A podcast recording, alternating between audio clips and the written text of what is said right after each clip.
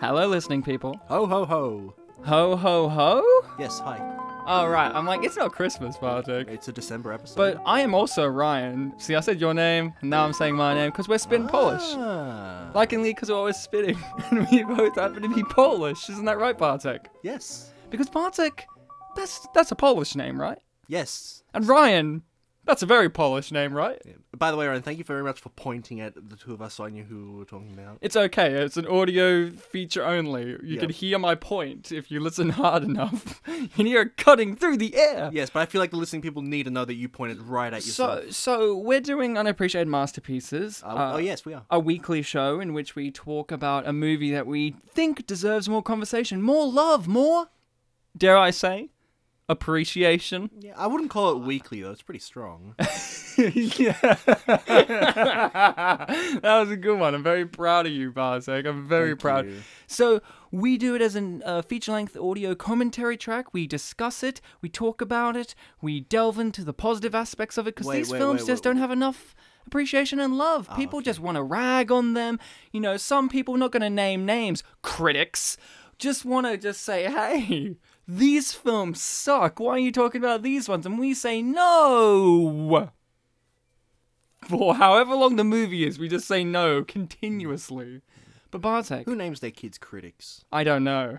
Critics do, I imagine. Now, Bartek, I need to know the name of the film Yes. because I'm in the episode and I Mm-hmm. can't tell myself what the episode's title is. Hmm. Hence, I don't know the movie. You have to tell me because you can see into the future in which this episode is published and it has the title there. So you could tell me now in the present slash past what it is. Hmm.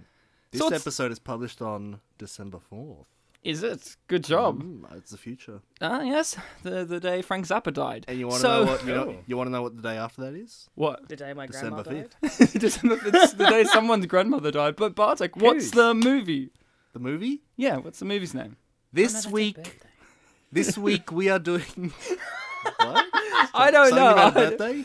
Happy Sorry. birthday. Go on, Bartek. December 6th is our previous, well, one of our guests, Nathan Malloy's birthday. We can say happy birthday to him then. Happy birthday to Nathan Malloy. Yay. the movie that we are doing in this episode is Zvariovane Fred. okay, I understood one word in that. Alright, but you don't know Fred. That's exactly what I was going to go with. Bartek, I don't speak the Polish language, even though I am Polish. Polish? Polish? I don't speak the language. You have to translate it into English for me. Oh. Yeah. Well, Ryan, Fred means Fred. Oh, okay. And what does the other two words translate into for those listeners who don't Fun understand? fact, it's one word. Oh, was it? It sounded- Zvariovane. Oh, it's, you made it sound like two words before. Rewind the episode, listen to it. I think he made it sound like two words before. I think he had a that's little because- bit of a gap between them. That's because when I say It's like if I said cool. It sounds like I'm saying two words. Did it sound like I said Zvariovane Yeah. instead of Zvariovane? Yeah. That's because when I say Polish titles on this show, I I, may, I like enunciate the sim- the not symbols uh, syllables a bit, The symbols too? Hmm. So what does it all translate into? Something, something, Fred. but it's one word. Something, Fred. Zvariovane ca- actually, if we want to go on multiple words, it can mean either crazy or out of their mind, or out of his mind. Out of his mind, Fred. Is that the movie we're watching? I love Out of His Mind, Fred. No, I was gonna say it doesn't sound like a title, but if you love it, I guess that means it is a title. I mean, it doesn't rhyme. It doesn't rhyme. Oh, does it have to rhyme? Sure. Well, okay. Look, we got crazy out of his mind. Oh, I know a variation. How about drop dead? Drop Dead Fred. Oh man, Drop Dead Fred, the film. Wait, drop and dead don't rhyme. Fred does. oh yeah! Oh, 1991. but we can't do the 1991 Drop Dead Fred movie alone. We need an imaginary friend to join us for this episode. Although they do physically exist, they are not our friend, but they imagine they are. That's the twist. That's the twist. Hi, Grayson Brown. Hello. How are you? Yeah, I'm well, thank you. Oh, that's good. You watched Drop Dead Fred? You enjoyed it? I did watch Drop Dead Fred. It was uh, good fun. And This is like the first film I've actually paid for to watch for this podcast. Oh, you paid. Yeah, I rented it on iTunes. Oh, wow. Rented. You didn't want to buy it. Uh, no, because it was like $14 or something. Wow. Fourteen dollars of greatness. I mean, yes. Do you want to guess how much it was to rent? Uh, eight dollars. No. Incorrect. Lower. It was five nine no, four ninety nine, which I think is too steep for a nineteen ninety one movie. Hmm. Uh, well, it does have uh, a hero in it, Phoebe Cates. I, pa- So- I paid I paid two dollars for year one. Exactly. And, I, DVD. and I've paid for many DVDs in the past. So, guys at home, maybe you have to rent a copy of Drop Dead Fred or have a physical copy or buy it for $14, which, you know, for a film this quality, you're really paying in the long run. So, I suggest you have a copy because we have a copy. I'm going to press play. I'm going to do a countdown before that. You're going to press play when I say play. And then we're going to be lined up as we talk about the majesty that is Drop Dead Fred. So get ready because we're going to start this in three, two, one, play. That was our shortest preamble ever, I think. Okay, so guys, I'm going to stop the episode now so we can preamble a bit more. but we're already playing. No, no, it's I'm still playing. oh, it's okay. Like literally two sentences ago, you would have been able to do that, Yeah, Ryan. I'm just impressed. I was because- lying. Because every No, you're time I lying. come, you're lying. Stop lying. I'm lying. Because every time I come on, you always say like we always have a huge preamble with you, and I'm like, it's because I I've got a lot to say, and I'll say. it. wow, okay. You're preambling, okay? We, let's get into the, the, I'm now post ambling. the meat and potatoes. during ambling. There's still like two hours. the left meat and of this potatoes. episode. I got a serious trivia fact for you guys that might blow your mind. Straight off the bat, first scene, that goldfish is dead. Uh, I just think we needed to get that out I of the don't way. know. Ryan. I think I want to contest you Hey. on that. Where's your evidence? Hey, hey, hey, hey! Moment of silence for the goldfish, please. Okay. You know, we actually start every single episode when Ryan presses the reco- presses presses the record button. He says a moment of silence, and it always makes me want to go like out of respect. But You I have also done that. had that instinct. Um, can we talk about the amazing, ma- amazing opening credits here? I love an animated opening credits. I just like opening, cre- you know, I just like opening credits that really kind of help characterize the movie. I feel like films have lost that art form of an opening credits sequence that kind of gives you a feeling of what the movie is without necessarily giving away what the movie's going to be about. I feel like opening credits these days are really kind of a snooze fest if they have them at all, if they have them at all. Like, you know, some of the best opening credit scenes out there, you have like Psycho. Psycho has a great opening credit sequence with the Soul Bass artwork and imagery, and this. I think this is an amazing one. It's always the thing that kind of really, like, one of the many things that stuck with me as a child when Mm. I watched this. I always remembered the music and the crazy kind of drawings and all of that. And I just was like, this really does match the film perfectly um, overall. they misspelled production there. They also misspelled by before. Yeah, but And but other times they didn't. Photography's fine though. The number is perfect. Photography is perfect. I will say this: it's very long. It's not that long. I mean, I've got a very short attention span. Well, that's your fault, isn't it? It's not the movie's fault. I, you could say that, and you have. And I will. I will continue. All right. Grayson, it's, everything's your fault. It's your fault that this movie's an unappreciated masterpiece. That's uh, Yeah, I You know. did. I just dropped the ball when it came to marketing. you I'm know, sorry. you know, you know what would have made it appreciated? You buying it for fourteen dollars. I rented it for five. What more do they want? oh, that's right. You can keep renting it forever. so Forever then, and ever. So it's more than fourteen. so uh, Bartek, Drop Dead Fred. Do you have much of a history with this film? I knew about it, but I hadn't seen it before. So what did you know about it? All I knew was that it was a film about a crazy imaginary friend. Okay. Did you did you have any other knowledge about the film, like who the friend was was like obviously it's Fred, but like who they were played by? yeah, yeah, or- I, I knew it was played by Rick Mayall. So you kind of did you kind of know, knowing it's Rick Mel, what to expect from the character of Drop Dead Fred? Yeah, I think maybe ages and ages ago I saw some clips of it, so I did remember some stuff about it. Um, not not the full extent of it, but I did know that. Yeah, like I said, crazy friend. Crazy friend, uh, some might say, the wackiest of friends. What about you, Grayson? Do you have much of a history with Drop Dead Fred? Um, a little bit. I think I saw it when I was about fourteen because I Hmm. think that's when I started my like Rick Mayall Young Ones comic strip presents phase. Did that when did that phase end? Uh, probably went on for quite a while, at least a, at least a year, and like I still have an interest in everything they do. Like, Yeah. I was very sad when he died. as as was I. We're going to talk about that obviously l- Yeah. later on, but Mm. you you you entered into it. Was was Drop Dead Fred the in- like the first thing you went to during this phase, or was there other things, or No, it what made was- you eventually go pre like walk your way into this? Um, I think it was. I had a lot of time as a child. I still have a lot of time. Um, And a child Yeah. still. all right. um, I don't really know. I I suppose because I. It, I thought it was something different. I thought it was a bit more lighthearted. Didn't realize it was a black comedy, Oh, okay. as Wikipedia describes it. But at the same time, it's got Rick Mail in it. yeah, I know, and I'm like, how how dark can Well- it really be?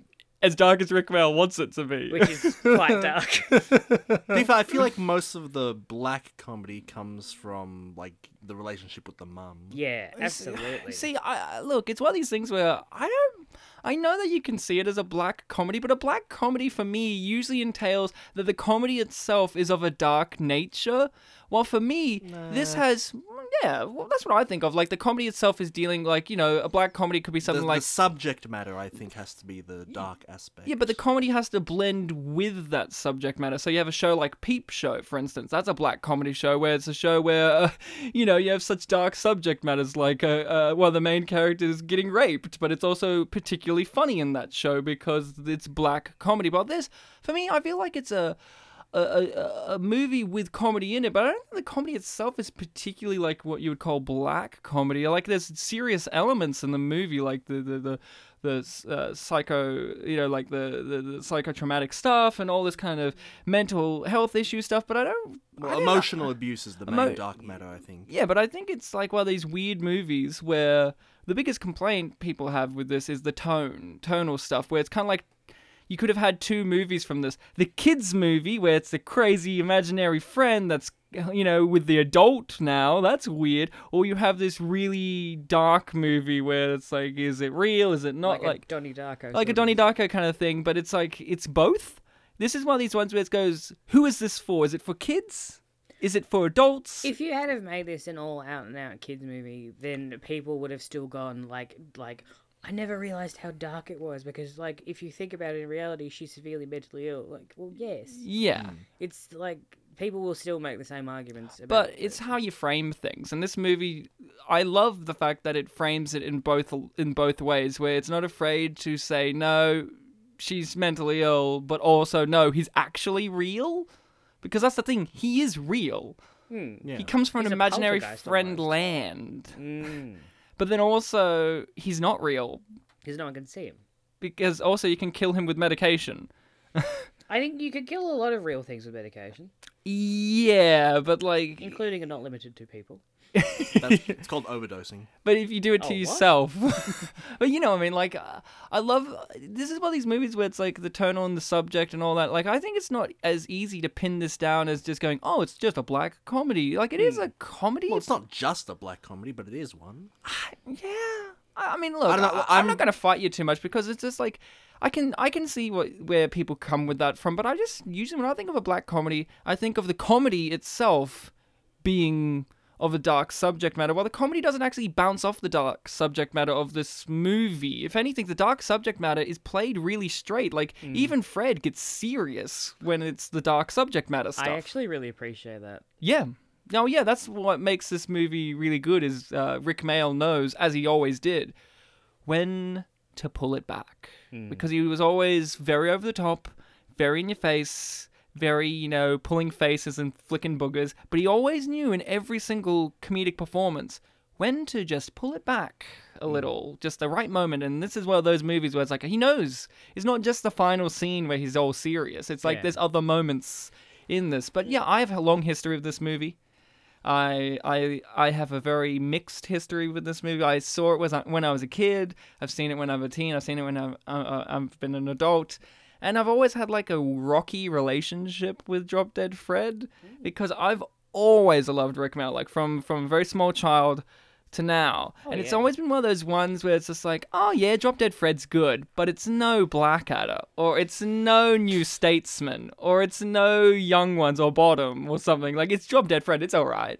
But then there would be that thing where I'd be s- like, you know, when you're a teen and you get like protective over what you like, and then when other people like it, but they like the wrong thing about it, I'll be like, I like Rick Mail, and people are like, who's that? And I'd be like, young ones are like, I don't know that, and then I'd list them. Then eventually I have to be like, Drop Dead Fred, and they're like, oh, the the loud guy and Drop Dead Fred. I'm like, yeah, and they're like, oh yeah, I like Drop Dead Fred. I'll be like, check out the other things. You're not allowed to like it until you go through a sequence of the- liking these things. you know, you're allowed to like it when you see it in the grand scheme of who he is. Mm-hmm. you know what I mean? But like, uh, you know, now obviously, uh, so there was.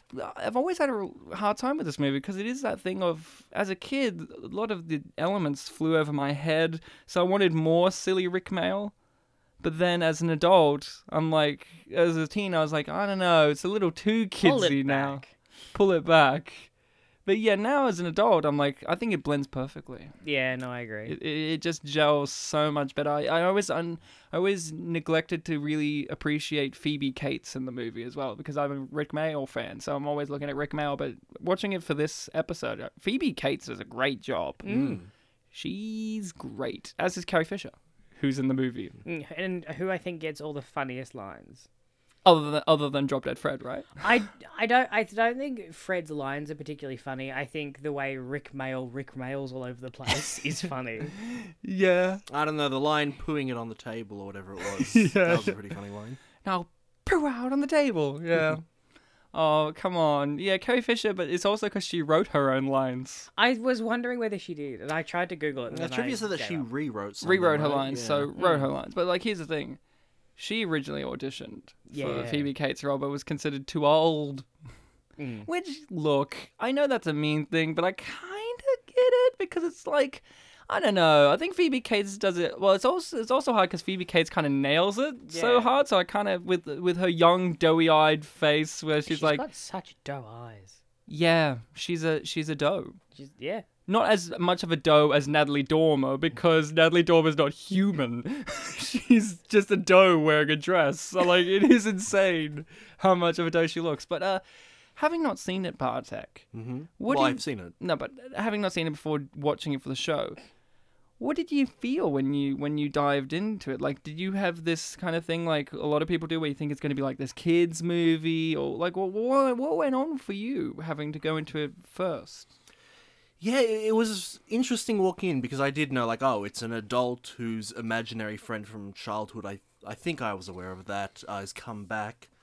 Um, and uh, yeah, I didn't expect it to be like uh, Ted or anything like that, where it's still like a sophomoric adult. Uh, Oh yeah, and thing. that everyone can see it. and everyone can see it. Um, I didn't know that. Yeah, there would be the sort of darker subject matter of oh, uh, she's from an emotion. She's got an emotionally abusive relationship with her mum, Mm-hmm. um, and she's got all these relationship trouble. The one relationship trouble, which is very big. Uh, yeah, with her husband. Yeah. Um. Yeah, just- yeah. I I, I Far wasn't too old for her.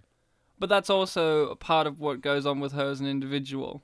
So, Wh- when I heard that, like it, this film, this is the consensus that I heard that it like struggles to mix childish humor with the more grown-up humor. I I thought that yeah, the humor itself was gonna be the grown-up thing, like oh that joke's a bit whatever, but I didn't know that like the subject matter in the film was gonna be of the dark nature. yeah, I heard people complain that some of the jokes were too adult. What's wrong, Grayson?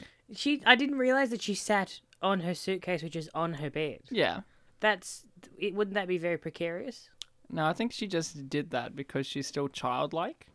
Oh, I see. And that's to indicate how childlike she Yeah, is. yeah, visually, yeah. Because Same that's with her not outfit. something- Same with her outfit. It evokes a booster seat. Yeah, exactly. Because she's very childlike, of course. I mean, look at her. It's like she hasn't cut her hair since she was a kid, you know, because her mum loves her hair. That's a big plot point of the movie. It is. I know. You're laughing, like, please don't mention the plot point of the movie. Please don't tell me the plot points of the movie. Alrighty, then I won't. Thank you. no, yeah. So, so you, you kind of had this feeling of, of of these elements of them possibly playing in. What did you think of just the general idea of like a young per like a person's imaginary friend from childhood coming back to them with it when they're adult? What did you think of that? It's a great idea, and I'm glad that the film did it. I actually think it's a fantastic idea. And I like, I reckon you could do more movies exploring that subject. Like this is obviously going to always be the top one, but like I think it's a great idea. Obviously, you can play it for comedy or drama or surrealism. Who knows? But I think that's a wicked idea. Like I just love it. You, you mentioned earlier um, that the film kind of blends two movie ideas together. You know, the the child, the imaginary friend one, and the the grown up stuff. Yeah. And I can imagine a lot of people, and I'm sure a lot of critics have said this, that like, oh, you know, you you blend two partial ideas together, and you don't necessarily get one great film because you should have stuck with one. I think that this film is perfect for having done the blending of two ideas. Yeah, j- you know that I, I I totally agree. Like, and that's the thing too. Like, a lot of the greatest movies are a fusion of of genres or, or themes or stuff, but it's hard to pull them off. And I think at the time when Drop Dead Fred came out, uh, maybe people couldn't understand that because you know people maybe marketed towards kids a bit more but also you got to remember this is rick mail's introduction into america where nobody knew him really Hmm. and he rick mail's that kind of guy where i feel like you need context Yeah, like I, I did, I did wonder how Rick Mail would go outside of an English context, like in an American context. yeah and evidently not too well but his Hmm. performance is great he's Oh, still funny he's still rick mail but it's like the americans always have a different comedy sensibility to the english Yeah, they straight up didn't get young ones. Yeah, and we Australians obviously lean towards the English comedy sensibility uh, a bit more. Uh, but you know that's not necessarily 100 percent I the feel case. like we're but more of a balance. aren't we? yeah, yeah, but I feel like If you're talking England, England clones, it's New Zealand. yeah, uh, yeah, but I feel like with our actual comedy shows. They lean towards more the English sensibility Ah, actually, Uh, of comedy yeah, I- than more the yeah. American style of comedy. Same with our stand-up comedians and stuff. I, I Oh, personally feel. definitely. So that's why I feel like speaking, we lean towards more the English sensibility of comedy, but we obviously have our own style. But that's why people like Rick Mail can work for us as well, Mm. because we also got a lot of him as well. I grew up. I remember some of my earliest memories of of remembering watching TV was watching Bottom. My mum and dad let me watch Bottom. This bec- explains so much. well, it's because it's slapstick. Mm. And it's sexual, but it's slapstick. As a kid, you're focusing on how many times Rick Mail can get hit in the face with a frying pan. I was watching a clip from Bottom the other day where um, Which one? I don't, I can't even remember, but it, it like Rick Mail gets like a spike through the middle of his head, and I literally gasped. I literally Yeah. went, My favorite in Bottom, because there's a lot of physical comedy, which Rick implements in this perfectly, because again, physical comedy is a lost art form now, I feel. Like, there are some, but like in terms of movies yeah. and TV, It's like, just Johnny English holding like it's just Johnny Cutting 'em up. English. And then on stage, it's just Frank Woodley. You know, like, you know what I mean? Like, Oh no, Mm. Debbie Lardner. Oh yeah, but you know, like in in bottom they were gross, and you could see Oh, that yeah. Mm. this is still gross too. Like not only is it booger flicking, but like other things, like he hit, you know mean things, mean spirited things, like when he hits her in the face with a shovel. Yeah. But like they would do that in bottom. Or one of my favorites was he uh Rick Mail's character got his in his the Christmas episode. He gets his finger chopped off accidentally while making Brussels sprouts, and then he um bandages his finger back on, but it's like bent, like completely wrong, like twisted up, and you see blood is just you know kind of pouring out of the wound while he's stirring the like the soup they're making the blood's just going into it and it's great also one of the best ones that makes me go ooh is uh, Eddie Adrian Edmondson grabs a lampshade, takes uh, grabs a grabs a lamp, takes up the lampshade, smashes the light bulb on the edge of a table so it breaks, and then electrocutes uses it as, as a cattle prod to electrocute Rick Mail in the testicles. See, this movie isn't afraid to do that kind of over the top stuff. Like he- Rick Mail gets hit by a fire truck. But what I find funny is it seems like the the most the gravest injury he gets is from her doing the sneeze thing. well, yeah, because he doesn't expect it. Um, no, but there's bits where he's like, "No, don't you, don't you sneeze," and she's like, No, I I mean, he, he he pretty much expects it all the time. He just can't deal with it. Uh, That is true. "He could just move." No, because he's not real. In fact, he call. In fact, he calls out the catalyst, the the flowers, every time it happens, doesn't he? Gladiolas, which I think they mispronounce. They pronounce differently at least like three different ways in this. no, it's because he's English. Oh, we made the same joke the same time. because obviously Rick Mel is uh, Drop Dead Fred is obviously like a metaphor for her dad because he's English. No, that's actually the reason. You know that, right? That's actually a fact. Drop Dead Fred is actually a symbol and metaphor for the father she wished she had. The one that would stand up for her, the one that would be her friend, the one that would be there, the one that would be active because her dad is very passive. Like he he's a nice guy, but he's too busy reading the paper or, or too busy getting into a fight with a mum and not actually stay and then leaves. Yeah, I got so mad when he left. I'm like, if you're really that angry, fucking do But, but if something. you actually watch the movie, he's very passive aggressive to the mum. Oh, he- yeah, oh, and isn't that great for the child? Exactly. and s- s- Hence, Drop Dead Fred exists. She wants something. Mm. Yeah. Phoebe Cates actually said before we started this episode, Grace and I were talking about like i- what Fred is, and it was like you know talk about like Is he a man? is he a man, and uh, I think no. and the weird thing is Phoebe Cates says yes because Really? Phoebe Cates believes 100% that uh, Fred is her embodiment of her masculine Okay. side, the side that is you know that she lacks. She's she's too mu- Oh, like yeah. assertiveness and bravado. uh, Yeah, yeah, yeah, and other and other aspects of that. So, so Things Phoebe, that only men have. well, no, obviously, but it's like in the movie I we was get. being sarcastic. Well, I'm I- I going to can- clarify for those who can't tell your can- dry Australian wit. I can see what you mean, Ryan, because in this state that you know she's grown up under her mum's you know thumb, basically, um, she is basically a little girl in a grown up body. She's like a Stepford wife. yeah, like Stepford daughter. Yeah, exactly. I mean, look at her mum wearing like she's her, a wife, actually. so her you're mum right. wearing these like absurd like you know typical like her pink dresses that are just over the top and like the fashion haircut of the day Uh, and Man, I could swear Glenn Close wore that in Stepford Wives, actually. I swear that this is Glenn Close. She's actually just playing us. She's actually Drop Dead Fred as well. Like, uh, if Glenn Close could play Drop Dead Fred in the next movie, that'd be great. But, you know, we can't always get what we want. Do you reckon there'll be a Drop Dead Fred remake? They tried really? with Russell Brand, but it fell through when Arthur was a, a commercial bomb. And people actually like look. I reckon Russell Brand could have done it, but I don't think he at that time had asserted his, himself enough as a as a presence on camera. He's more of a stand-up comedian kind of guy. While Rick Mayo, when he did this, he had done everything by then. I mean, music, uh, stand-up comedy, acting, writing. Like he was in ch- directing. He was like in charge of everything. So by the time he rocked around to America, he already had like so much experience.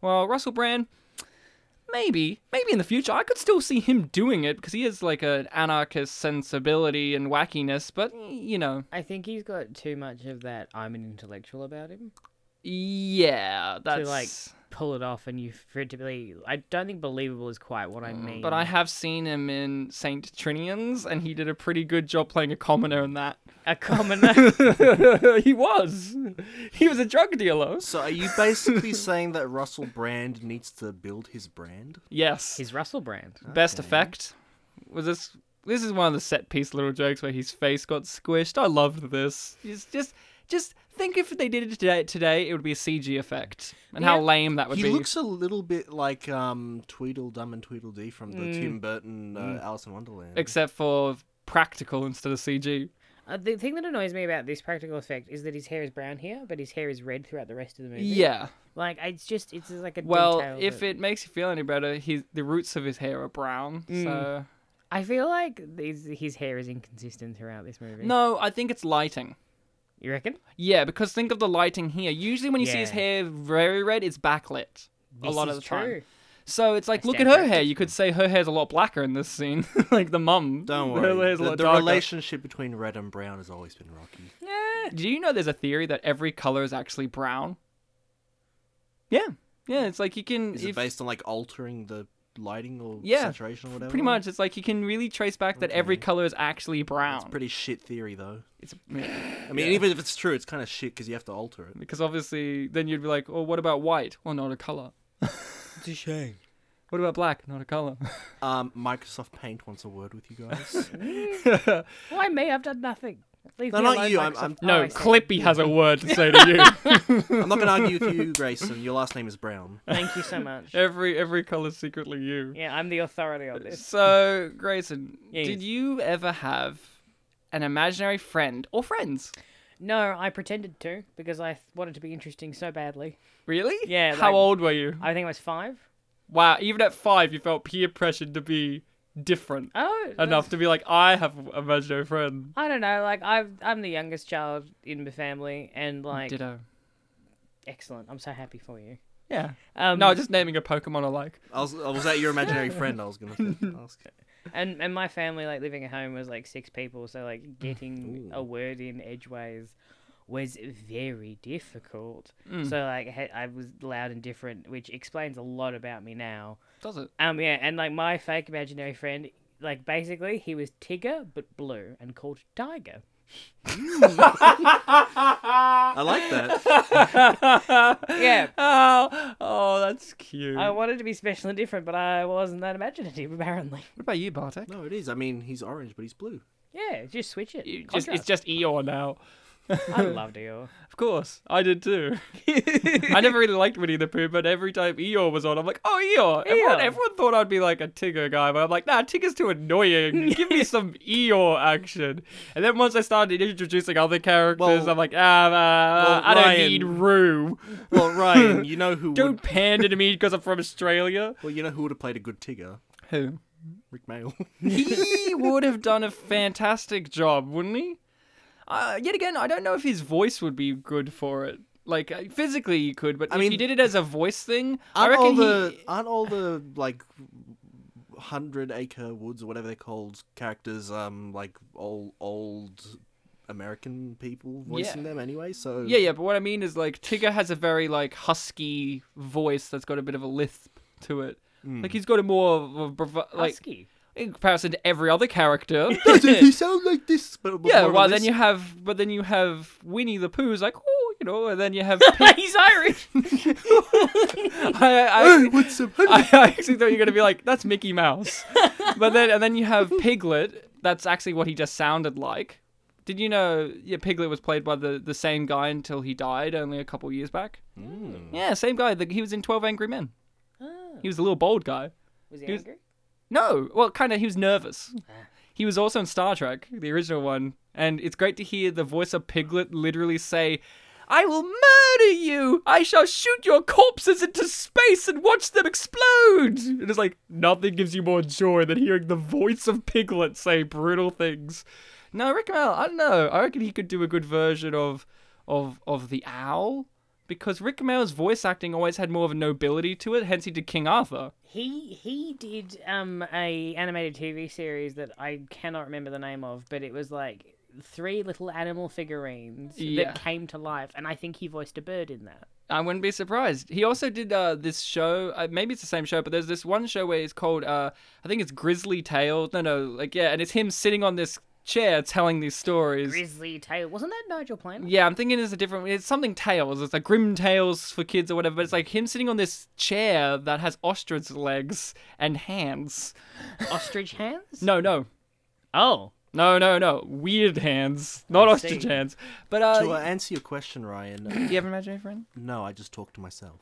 Okay, but did you did you ever have an imaginary friend as a l- small child? So my question to counter your question would be: Oh. Did with, I? With the no, no, no, no, no, no. I, I don't. Counter. Ca- I, I don't care about that. Um, my question is: with imaginary friends, is it essential that you believe that they are real, or you that you, At the you- time, you yeah. can't just pretend that they're real? No, at the time they had to feel real. I think is Okay. the idea. I think that's the idea, but I, it also like occurred to me while I was watching this because I was thinking about how I like pretended to have one. Did everyone pretend to have one, and we all just we all just are like, no, you only have one if you like really believe. Yeah, because I I don't know if I ever like had one, whether pretend or not, but I always just imagined it be like, oh yeah, you- you know it's not real, but because you get fun out of it, you you. But at the same time, play you're it up. speaking as an adult. No, with but an I adult thought this as- cognitive mind. No, no, but I retrospect. thought no, I, no, I thought this when I was young. Oh, okay. Me, and that's why it's blowing I, my mind. I never, I never had because- an imaginary friend. I, I would just rather. no one asked. I, I- I just wanted to say it. I just would play on my trampoline and make up like stories to jump around and do like flying or whatever like narrative based thing that I would make up. Yeah, solos. Usually Satan was my antagonist because when you're a kid, Satan's like the most evil of evil people. Satan didn't really enter into my life as a child. Not in pop culture, no, not really. not even in Powerpuff Girls. I didn't watch Powerpuff Girls growing Uh, up. well- didn't have Foxtel. Uh, I didn't either. How did you watch it? It was on TV. Was it? Yeah. Oh, wasn't where I was. Oh well, that'll teach you to not live in rural Australia like I did. Yeah, teach me to be in metropolitan Australia. So, guys, this is a really extreme moment in the movie that we should mention, where she literally burgles the house to the point in which they make the parent. She makes the parents so scared that the father gets arrested for tackling a policeman. the famous crime. It is, but also she gets away with it. There. Well, And she tries to speak up. but- yeah, she tries to. but no one listens to small children, Yeah, and that isn't that just the theme throughout this? or that no one listens to her. Yeah. Yeah, but she doesn't also stand up for herself strong enough. Is also one of the things in it. Yeah, but like Her assertiveness is weak. yeah, but she's she's she's been t- like conditioned to not be assertive by an abusive parent. Yeah, she's conditioned to be stuck as her as her childlike self. Hence, Yeah. at the end, she frees herself as a child and embraces her, which is just beautiful. It actually is. S- Speaking of the child, I really like the chemistry between the child actress and Rick Mayall. Yes, thank I'm you. uncomfortable with it being called chemistry, but I do agree. no, it, it is chemistry. Though. Well, not not romantic chemistry. obviously but- not, because that's gross and horrible and wrong. There is a weird kind of romantic chemistry with the adult version. That's The- odd, isn't it? No. No, no, because it's also like for her character, he's the only positive male figure she's had in her life. And her character learns by the end that she can rely on herself. So, I, you know, but it's also not played too strongly. Like, you Yeah. know, he does the little kiss at the end, but that's also like you could tell that's a part of how you do the getting rid of Drop Dead Fred thing. Yeah. Which also there's this other other movie I can't remember what it's called, but there's this one with Gerard Depardieu where he plays an imaginary friend, but it's played like ultra sweet with Haley Joel Osment as the kid. And oh my god. it's actually really good. It's worth checking out. But at the end, it has this really sweet monologue, which this movie kind of does the opposite of. Where at the end, the kid walks off with his um, stepmother Whoopi Goldberg, and um, the imaginary friends just left there, and he talks to us, the audience, being like, "Oh, they always remember saying hello to us and playing adventures, but they never say goodbye. You never say goodbye to your imaginary friends. Maybe years later you'll remember us, but that's not a goodbye and that kind of thing. But then he's happy with it and he walks off and he walks down the road and the credits play as he bumps into like this little girl who's crying and you see it's like a silhouette image because it's the sun setting. And it's like, oh, that's kind of neat. Well, this film does the opposite effect of that, where it's kind of like She needs to say goodbye. they, they can say goodbye to your imaginary friends unless you kill them with medication. Oh. That's real weird, the medication thing. It works though. Yeah, it does work, but it's like an interesting. I don't. It's an interesting twist that she's Interesting literally killing him. Well, to be fair, he isn't dead at the end. He doesn't drop dead. No. Who doesn't? Fred. No. Fred doesn't drop dead. Oh. No, He's not no, your no, Bunny no. Fred. Tim Matheson as the husband, he doesn't drop dead. He gets to not have Bella, Hmm. Annabella, which has one of my favorite lines, oddly, oddly enough. Because I always try to think, what's my favorite line outside of anything Fred says? Hmm. And one of my favorite is- lines is, Annabella, Bella, I'm still your fella. and Oh, I'm like, because it's so cheesy. And he thinks it's And working. he's gross. He is gross. I'm pretty sure, I can't remember. I think he's an Australian actor. I can't remember Ooh. can't remember. I think one of the actors in this is an Australian actor somewhere. But yeah, this has a lot of extreme things going on. But Bartek, this is still funny. What was one of the uh, standout funny moments for you, or something that really kind of put a grin on your face? Can I interrupt? Sorry, Bartek. no, go ahead. It's I fine. just the thing is they they pan to Mac Cosmetics and they go ah cruelty free and I'm like Mac Cosmetics are not cruelty free. Oh, it's because her mum's a liar. oh yeah that's good point good point I forgot that her mum is a liar. Sorry Bartek. Go on. No, it's okay. I didn't even start speaking. Um, well, again, I uh, with the with the chemistry with the the child actress and Rick Mayall, I I found a lot of that just like put a smile on my face because it was like charming and genuine. And I want that child to be happy so badly. She was a very well known child actress at the time. Too. Really? Yeah, she was in a big soap opera, like period piece soap opera. Oh, yeah, I can't remember if she's gone on to anything, but uh, yeah, I agree. That's actually one of the standout moments for me is the amazing chemistry between the two of them because you could tell Rick Mail made her ha- very happy. Like, because sometimes you see that in movies where there's a child actor and. Uh, and sometimes child actors can come across very artificial because Yeah. they have to be. Mm. But she seems very genuine, like she's genuinely having a great time. Like that bit where he's like, "Yeah," and then we'll cut off her head. Yeah, with a pair of scissors, and then we'll make her eat it. Eat her own head. Yeah. How's she gonna eat it? With what? Oh yeah, then I'll eat her head. Like that seemed like a genuine moment of improvisation between these two. Mm. And, And- and and it- Rick Bell yeah. just went with it, and so did Yeah. she. And it seemed like very natural. Like that's how, like an an, an uncle would sp- like or an uncle or dad would speak with their little girl. Like it sound it felt very natural, and I think that's actually one of the great standout things. It did make me laugh how like it made me smile and laugh how mm, well their chemistry worked, and then it transcended to how well the adult version chemistry works as well because she's doing that thing where she's like, I don't want a bar of this, but at the same time, she, Phoebe Cates does a good job of communicating enough that she does want this as well. So that's good. Um, any other things, or like any jokes or comedy set pieces, though, Jokes. Um, or comedy set pieces? I mean, he does sink a boat. In a fantastic Captain Feathersword cosplay. Pirates. His outfits are great too. Oh, I love them. My favorite comedy moment has to be when he's at the uh, the very elegant uh, party and he's he's saying hello to everyone there, but it's like no one can see That him. was really good. I did like that. And he's like, it's just a little thing. Like she's talking, but you just see him, and he's like, oh hello, oh my, oh hi, and he's just like waving at them like they could see him. I, I really liked um in the meeting where um like Ro- what was he called? Not Roger. Uh, Who the husband? No, the yeah the the the, the guy that Carrie Fisher's having sex with. Oh yeah, yeah, yeah. He's he's got a weird Murray. name. Murray, Murray, She Murray. calls him Mer. Mer, yeah, yeah, which I thought was a different name. I thought that was Merle, because Merle can be short for like Mer can be short for Merle. Oh. Yeah, but- I don't really think there's not really a shorthand for Murray, is there? I suppose Ray maybe. Muzzer, Mars. Oh, God, why did I ask? Bill Muzzer. But my one of my favorite bits is where like um, Drop Dead Fred is like on his shoulder going, "Yeah, give it to him. Tell him. Tell him, Murray. give it to him." I, I, love li- that. I liked when he when Murray like wiped his nose. He's like, "Oh, what's up there? What's up there?" And he looks up his He's nose. got it, and he's it's, got it. it's gone now. It's gone now. Like, that was really great. good. that was good. What about when Carrie Fisher drags the chair out? like Yes. she's hitting the floor and, like, dr- what a and good- Fred's controlling Phoebe Kate to make it look like, yeah, you're nailing him. You nailed it. This is a great moment too, where he's like just very. See, this is a moment where Rick Mail knew how to pull back, so that when he released, it was a punchline. Yeah. he played this serious. Hmm. You didn't expect him to go "Bleh," like you kind of do, but in the moment, Hmm. he Like, seems oh, he's not going to do this, but then he does. sincere. Yeah, he's not gonna Fred, and then he freds all over it. Yeah. Oh god. It's a good verb. So you liked when Different. Carrie, F- you you like the whole little Carrie Fisher breakdown moment where he's looking up the guy's nose. The and- nose thing I remember got me. Yeah. I know. I also there's many moments. I enjoy the bits where he's crawling around on the floor looking up people's dresses because that means she's thinking about that. In her mind, she's thinking about that.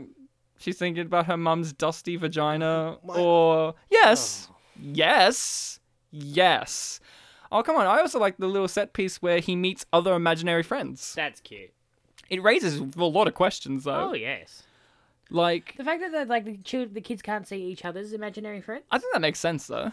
I mean, it it does, but it's it. I felt like it's it's it's like not a move I expected this movie to make. Like it's a Mm. little like not intellectual necessarily, but it's a level of thinking. It's outside the box. Yeah, that you could have just gone. Oh, they can all see it. It would have been easy. Because usually in a movie or show, like for instance, there's the TV show Quantum Leap, and in the show Quantum Leap, the only people could see what his real form is are small children, animals, or the mentally ill.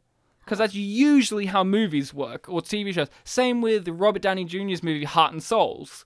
Only crazy people and children can see his f- imaginary people or animals. dead friends. His dead friends or or animals. But in this movie, they go, "Hey, what happens if it if the imaginary friends have imaginary friends. Mm. like that's what it's telling me. It's like I know they're real, but since none of the other people can see his friends, like Fred's other imaginary friend people, it's like an imaginary friend has imaginary friends.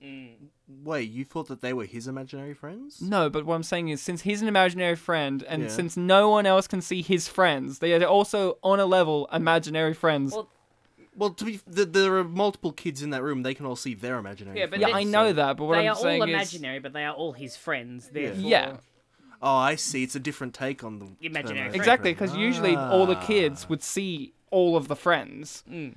Yeah, but this one they're te- well, tethered. I'll No. use that word to one kid. Yeah. Grayson, Mm. how did you feel about the racism of the imaginary friend called Velcro Head, who was the black one?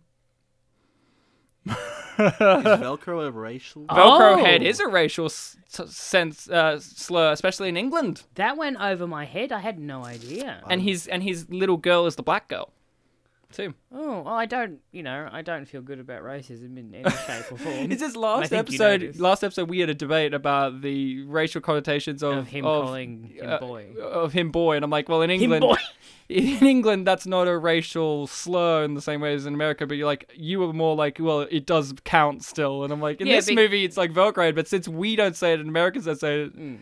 It doesn't come across, but since it is, and he is black, and it's a little black girl, Yeah. does it make it a little bit more? Mm, Well, the thing is, is that like no, no movie is going to be screened in only one country. That is true. Look at the Avengers, which was screened for the Spanish people in English. They didn't understand it, so that they re-edit the movie to make it understandable to speak people who don't speak English. Oh my goodness. um, like it's it's it's going to be viewed by several countries, and you you ha- you you kind of have to be aware of of that. yeah, and also Rick Mel helped with the script at points too. Yeah, and if it's if it's bad in England, surely he should know.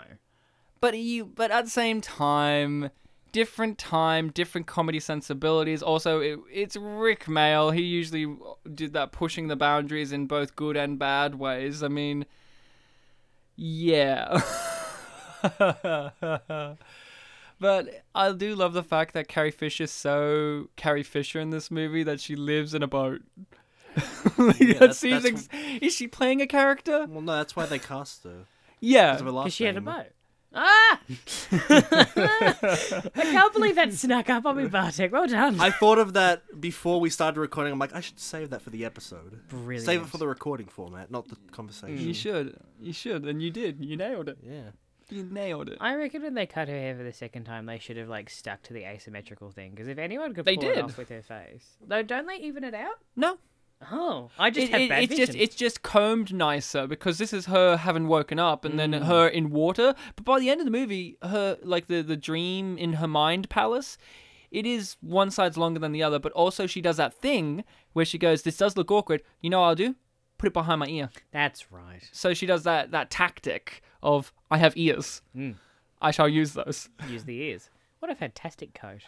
which Rick Mail outfit did you want the most? Because I personally wanted the ballroom outfit with the hair. You want the pirate one, I Grayson? think I want the pirate one. He's got knuckle tattoos. I didn't Yeah. notice. Oh, in that. another scene in the um in the imaginary friend doctor scene, he has um uh, rub on tattoos all over his hands because they're there on the table Oh, in that's the in the waiting room. So he obviously, even though we didn't see it, he obviously put them on himself because he was bored. Mm. What about you, Bartek? Any outfits in particular he wore that you were like, "Ooh, I, I wouldn't mind having that." To be honest, they all sort of blended together because of their color scheme. But I, because they're I- green and yellow. But you know, I, I like the pirate aesthetic. I can go for that one. No one wants his real outfit, his his mainstay. Well, I'm not a It's a fr- fan of double-breasted. But are you a fan of high waisted pants? Yes, actually, I'm wearing some right now. Oh, really? Yeah, I I can only wear high waisted because I've got a weird hip to ass ratio. So Ah, right. anything like hipstery will immediately fall down. you see, mine are usually high waisted because I am skinny and tall, and that usually means if you want pants that fit you, fuck you, basically. Ah, yes. I do love that he destroys the boat. Like, honest, and you know, I love Carrie Fisher's just kind of understanding about it. Like, she's a bit of a mental breakdown, but she still wants to be friends. Mm. What a great fucking friend. Carrie Fisher is the best of friends. Like when you said earlier about like that she has relationship problems, and you were like mainly outside of Imam, mainly just the one with the husband. I do feel like she does have other ones. Like she has relationship problems with Mickey, the best friend, like the Yeah, childhood friend, yeah. because Mickey she Bunce. Mickey Bunce, who, because she doesn't want to connect with him because of her mental stuff going on, but also with Carrie Fisher because Carrie Fisher's giving her really great advice, and she's just like, no. Well, I wasn't implying anything about other relationships. I was just talking about those two in particular. But I think like the film shows with those two in particular that it affects everything in her life. yes, Hmm. but you do not slander me, motherfucker. Your eyes got so serious, Monty. yeah, that's classic B-Tech action there. Um, Sometimes I just get a bit dark. I do love the fact that we never see the resolution to what happens to Carrie Fisher. Like, she do we know if she still works? Like, we do know she gets a lot of money for the boat, but did she get fired from this? Who knows? But did also did Mer get any trouble? Because everyone knows now. I mean, it was the 90s, so probably not.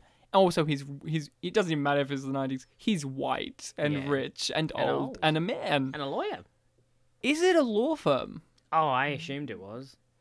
okay Is it not?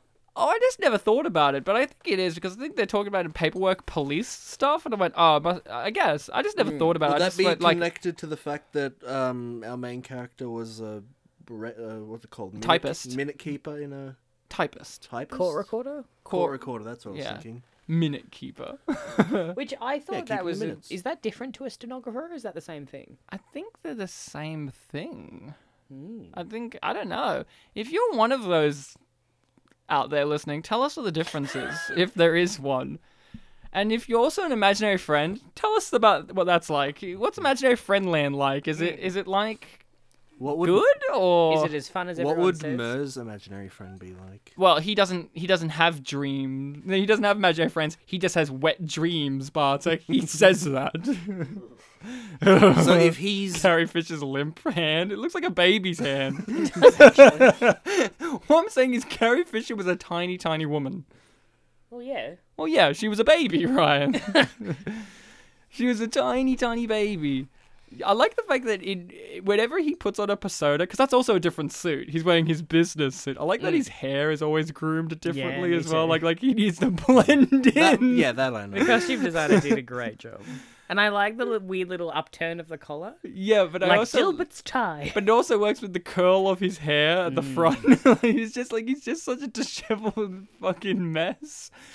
I do like the fact that out of all the imaginary friends, he's the most human looking one. Like all the other ones had some weird like things. stripes painted on them. Yeah, or or they could they had Velcro for skin or or you know, weird shit.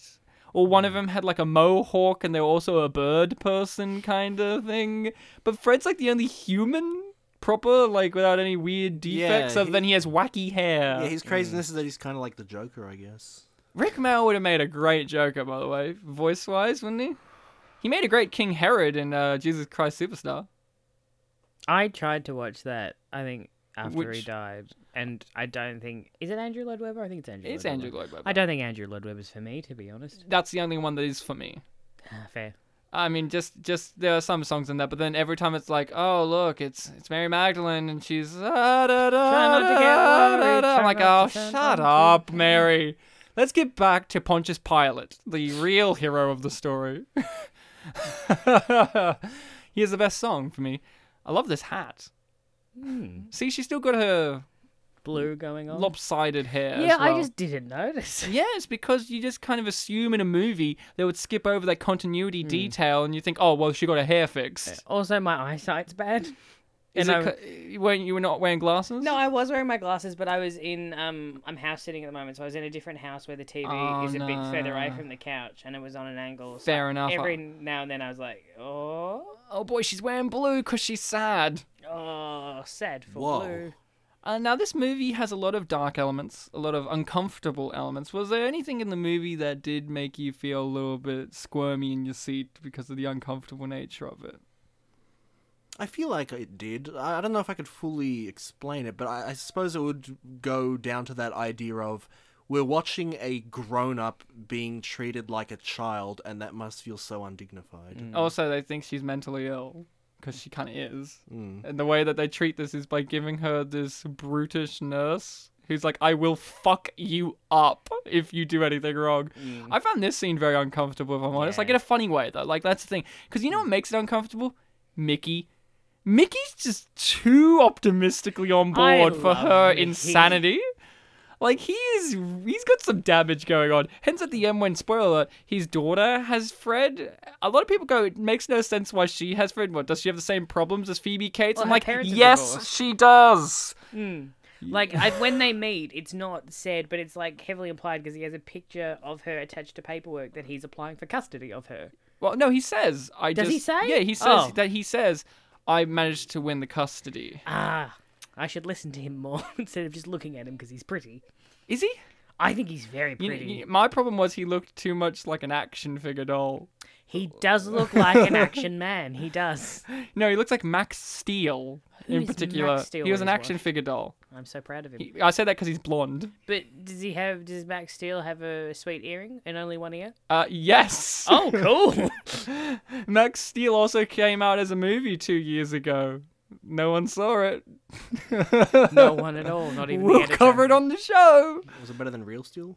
No, well, nothing's better What than could be better? nothing's than real better than Steel? I Hugh haven't seen either, I Jackman don't know. teaching I- robots how to Rambo and, and Rocky it up. Hugh Jackman could do just about anything, and I'd happily watch it. I wish. We've only had him once on the show, right? You wish. To Hugh be Jackman's honest, been on the f- show. Hmm? He, have you had a Hugh Jackman movie? we no, had Pan. we had Pan. Ah, and it was panned. We loved it. Did you really? Of course, he sang "Smells Like Teen Spirit." And and uh, and uh, he also sang uh, um, a Ramones song as well, Blitz, Blitzkrieg Bop. He sang. Oh my. Wait, did he or was it just the? No, it's him because it's Hugh Jackman.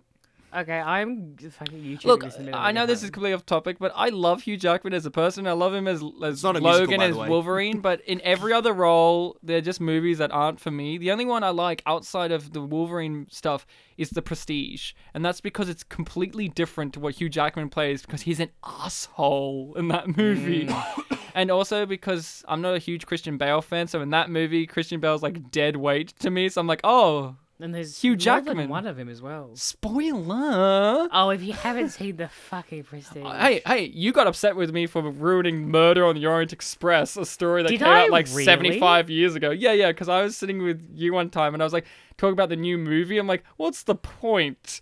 The, the twist is like, it's- it's age old. Everyone knows that everyone did it. And you're like, I Hmm. didn't. I was actually wanting to go see that movie and you got really upset at me Do you know for what's saying really that. funny is I know now that that is a complete lie because I have no interest and never have had interest in watching Murder No, on the no, Orient no, the new Express. movie because No, no, I, I, I still have no interest. no, at the time you said because you were like, I like Kenneth Branagh. Do I? You, you did say this. I mean, I just I assumed don't- you were like, oh, you like Harry Potter, so everyone likes Kenneth know what's Branagh. great No, about actually, I this? like him in Much Ado About Nothing. Weirdly enough, I like him in general.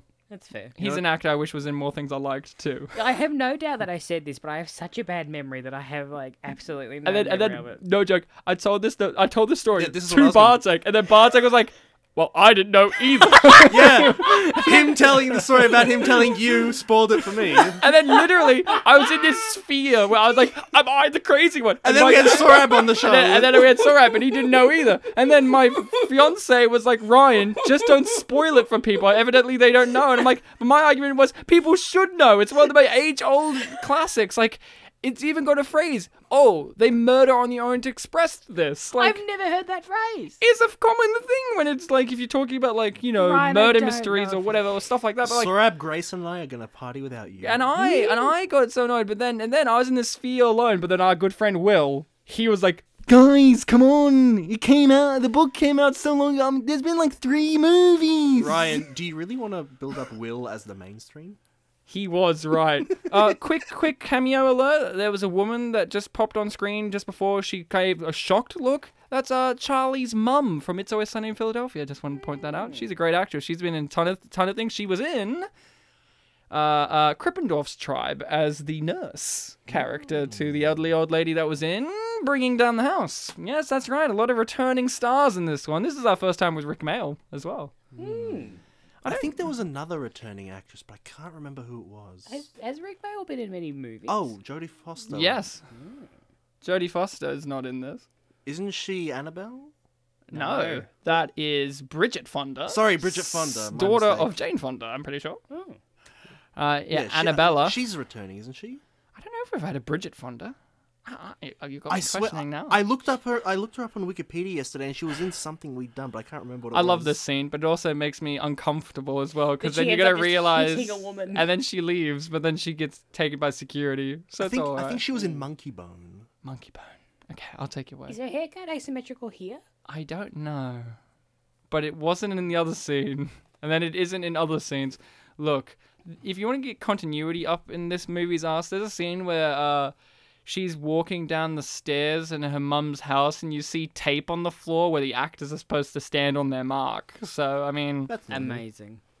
for me, continuity stuff never bothers me in movies unless it's like the only thing that you can attach yourself to. Yeah. Like, unless you're truly bored, that's what you latch on. like to. people always have a go at like, oh, you know, There's a plane in Dark Knight Troy." Rises sucked because how did he get from here to Gotham so quickly? I'm like, dude, fucking shut up. The movie was boring before He's got a that. grappling hook. He's got a motory bike. Like, come on. He's Batman. That's your answer. But I love this guy, the doctor. I like how he's clearly dubbed as well. Like it's clearly not that actor's voice. It's clearly some other man's voice. He looks a bit like Doctor Phil. He does. He does. Hmm. This is see her hair's asymmetrical here. Yeah. But yeah, I love the little touches. Like like yeah, Fred's got s- things on his hands because he's just been. I think they're stamps, the little stamps that they have in kids' That's cool. waiting rooms. I just love that. Like because he's walked over from wherever they were. Mm. What did and I reckon Rick Mail was like, I got to do this. So It may have just been Rick Mel who was bored and was like, "Ha, ba, ba, ba, ba." Rick Mail being bored, I would love to watch a whole. Ep- there was this uh, interview with him where he was just like, "Why is it that every show Rick Mail is in isn't three hours long? Why is it also filled with other actors? Why can't it just be him talking for three hours?" Wouldn't that be the best? And then he go, then he goes on a rant about how Harry Potter sucks because he was in it, and then they cut him out of the movie. He was, Was he Peeves, Peeves? Yeah.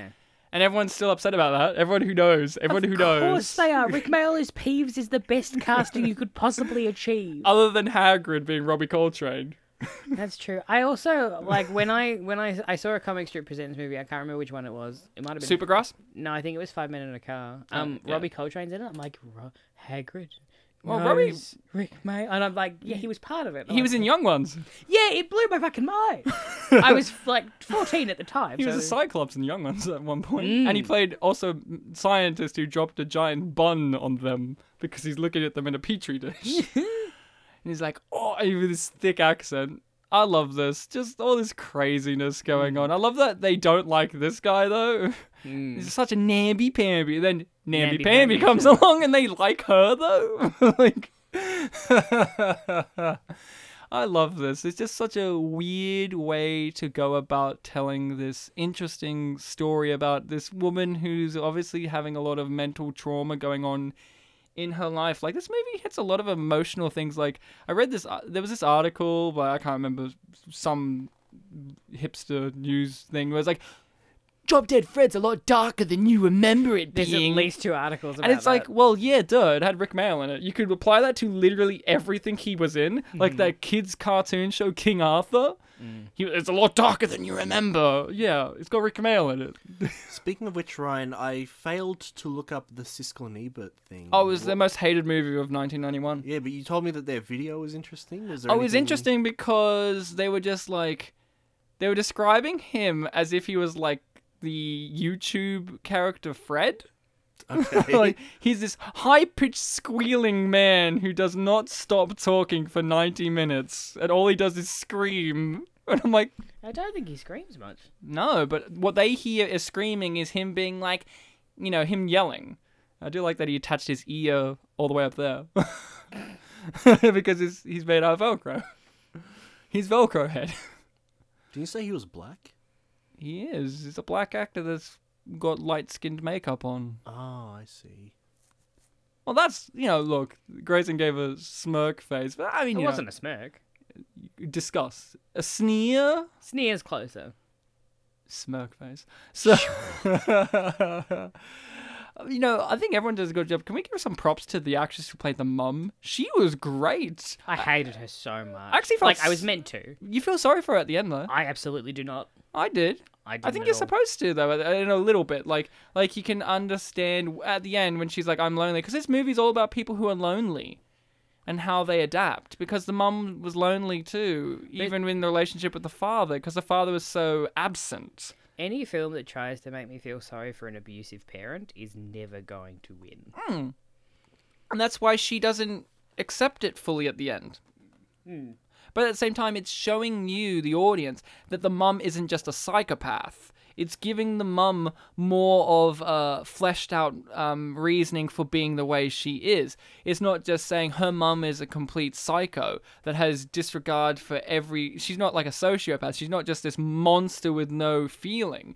It's that she's also driven by loneliness, which is what also drives our main character. But it's kind of showing you how, you know, loneliness and separation from oneself or others can drive you into certain, you know, f- uh, fields in the mind. And I think that's kind of one of the recurring things throughout it. Like, even Mickey. Mickey's alone and he wants to kind of connect with her because of previous uh, relationships and, and and you know he's had to adjust himself to be this serious adult guy and now he doesn't want to do that either you know it's like a lot of people are lonely in this movie even even Fred's lonely because she starts to ignore him and then he starts literally dying And also, he was locked up in that box for ages. He was like, I was in there for ages. but he also treats it like eh It was 10 minutes. yeah where's the dolls like when he finds them he just bites their heads off instantly I know. And like rips off the monkey. It tested, it tested. Mm. Ah! Oh no, I've got a serious case of cornflakes disease. what a dick. you gotta love him though. Yeah, this has a lot of serious elements, but can we talk about her husband and what a what a cunt he is? Oh my god, what an asshole. For me, I found him worse than the m- on, on the level than the mum because the mum I could uh, like the mum they did give you a little bit of an understanding as to what was going on with her, while him it's just men are pigs. I'm like, oh, yeah, they are, I know, but he was fucking detestable. What about what did you think about that, Bartek? Like, I was trying to work both girls at the same time. Yeah, and he did that by again, like emotionally manipulating one of them when Both. he when he thought that she was dressed very nicely. Oh, well, both of them. Well, yeah, but we don't really focus on the other one. But we do meet her, and when he's on the phone, he's trying to emotionally manipulate her too. Yeah, but we don't. it doesn't work though. But we really don't see her much. Yeah, but the fact is, you can tell that he's trying to emotionally manipulate both of them But because with he's her- a, a, he's he's in the driver's seat Mm. of any woman. True, but with her, it's not as big a deal because by the end we don't see her, and also she gets over him as Oh well. yeah, she dumps him, but that's what I'm saying. Like, But but, we don't see that. he try. No, we hear it on the phone. Yeah, I'm just saying I don't really see his what he's doing to her as that big a thing. It's just like oh, he's. well, I just cheating. think the fact that he's trying to date both of them at the same time, and then when he's having the long phone call conversation with Annabelle Yeah. on the phone, he's doing the same tricks he's trying to that But he's Anna- achieved with uh, our main Yeah, character. but Annabelle's Elizabeth. aware of the double play. exactly so it's not working, hence it fails. But the fact that he tries in the first place, And he also says to Annabelle, Annabella. Annabella, sorry. uh, I'm your fella. Oh god. It's like he says, you know, I'm uh, like you said, I'm in the driver's seat, I'm in control. Like he he openly admits to manipulating Elizabeth. Yeah, yeah. He's he's just detestable. Can I? I That's just why the mum likes him so much because it's like from one thumb to another. exactly. I do love the the dad in the scene is just so passive aggressive. He's just like he seems all nice, but then like he has to get the last word in before he leaves. Like I, you know, look, I know that we can't support the mum because she's emotionally abusive, but at the same time, I do kind of feel f- like she's terrible. But you kind of get an understanding why you could feel for her because at the end of the day, she's the only one who has to deal with her daughter doing some of the most like wow things. Like if you were Oh yeah, when she walked in on the mess and she made that face, I was thinking to myself, yeah, what other face could you make? That that this may just be me, but I I the feeling that I got from this is that she is shutting him out. I just feel like it's a yeah, but it's, I feel like it's a bit of both as well. I think it's just he's very aloof kind of guy. Mm, And I think she shuts him out and then and, and like pushes him away and he's not there and then she's like, Why aren't you there? Yeah, hence she's a flawed individual. Hmm. Oh, She's obviously the villain of the movie, clearly. other than Fred. Uh, Well, he is on a level, but he's also one of those. He's actually the. He's an anti-hero. He's an anti-hero. hmm. Did you know there's a porn parody? Oh, I wish you'd never said that. You want to guess what it's called? Go on, have a I guess. don't think I could. Come on, if you had to make a porn parody of Drop Dead, Fred. Fred, what would you name it? Remember, it's porn. It's porn. Does it rhyme with D- Drop Dead Fred? Yeah, Okay. kinda. I've got no idea. Bartek. Drop, drop. I'm try- I'm trying to work. Drop uh, uh, okay, there are three words. panties, Fred. No, There are three words there. Are two of them still the same as the original title? no. Okay. Because like, is a drop dong, Fred? I don't Uh-huh. No, know. it's rock hard Ed. Oh my god. okay. rock hard Ed. that's, that's awful. Okay, it rhymes. With It's the even original, it's even worse when you read the plot synopsis I, why would you read the because I do research for this show. In the plot synopsis, he has to teach the Elizabeth version that she she since she's never. She, Oh, I don't she's- think I want to hear this. You do No, know. I don't. Please don't say it. what do you think? Please don't say it. What do you think I'm gonna say? I don't want to say it. I don't want to hear it. You know how Elizabeth Elizabeth don't. in this movie is he's the masculine side. Mm. Well, in the porn, don't wanna he's hear the about that. repressed sexuality side. Oh, I mean, of course he is. Well, so it's like you've never masturbated. That's terrible. You need to masturbate. Oh. But Uh, instead, he uses the word diddle. Oh, that's so bad. masturbation was actually my guess. And then, yeah, yeah, yeah. So he teaches her how to diddle. Diddle, diddle, diddle. Yeah, well, um, I'll, I wish Um, I'll, I said it out loud. Now, now you can't believe me if that, was my guess. I never will. That's your Yeah. fault. You're always too slow to the draw, Bartek. You would get. I killed. thought I'd be This is- wrong. That's why I didn't say Outside anything. of this, see, this is a great scene. What a beautiful relationship these two had. I, Rick Bell was uh, one of those actors who had great chemistry with pretty much anyone he was working off of, honestly. Because, you know, he's always the loud, over the top one. Hmm. Like, watching him and Rowan Atkinson play off of each other, because they are completely opposite ends of the spectrum in terms of comic sensibility. Mm. One of my favorite interviews is for Blackadder documentary, Stephen and it's Fry. Stephen. Stephen Fry, him sitting there, and he has this begrudging tone in his voice where he's like, You see, in comedy and in acting in general, it's all about working with one another, helping each other out to get the best performances and the best work. But then there are some. and then he's like, then there are some who come in and make it all about themselves and steal the thunder. And my god, do they steal the thunder? Then it just cuts to the flash art. And, like yeah, obviously Stephen Fry's saying it with love, but it is kind of like Rowan Atkinson had a thing about that too, where Rowan Atkins is more shy and quite timid, and then Rick Vale makes it like he's the jock of comedy. Like he's like comes in and he grabs the the football of comedy and spikes it in the punch bowl. you know what I mean? Like Rick Mail comes in and he owns, he steals every scene he's in, every scene in anything ever. Yeah. Have you ever seen Man Down with Greg Davies? Yes, and he steals every scene he's in in that too. There's a moment in that show where he's like giving this heartfelt speech about like, yeah, you know, I would visit her every night, waiting outside the window with a rose and all that. And then he's like, wow, that's really beautiful. And he did that for like five years. Like, wow, that's how you met, and that's how you courted mum. Yeah, what a beautiful story. Yeah. And then I fucked her really hard over by that wall over there. Then he gets full Rick Mail, like reenacts it, and he's like wild man. The fact that Greg Davies cast Rick Mail as his dad is perfect casting because they look so much alike. yeah, this is a horrible scene, It's truly awful. but you know it, it is because she traps her inside that Jack in the Box on a level because she genuinely, with kid logic, believes he's in that Jack in the Box, and so so is her. Yeah. She's she's trapped uh, forever under Kid her logic, mum's but control. also literally. Yeah. I got so angry at the dad for leaving. I'm like, if you truly believe that this is not right, why are you not taking? the Yeah, child it with was you? weird. Like he was, seemed to be on her side, but then he left. Oh, it's because he's spineless. Well, obviously, yeah. I love this, This, was was, good. nice. and I like that he's like, I found that letter. In the sh- when I was hiding in the shed. And he pointed that out like, is where I spe- hid it. and he pointed out specific words. Like, Yes. and like the funny thing was, I was just like, oh, that is kind of that word, isn't it? Yeah.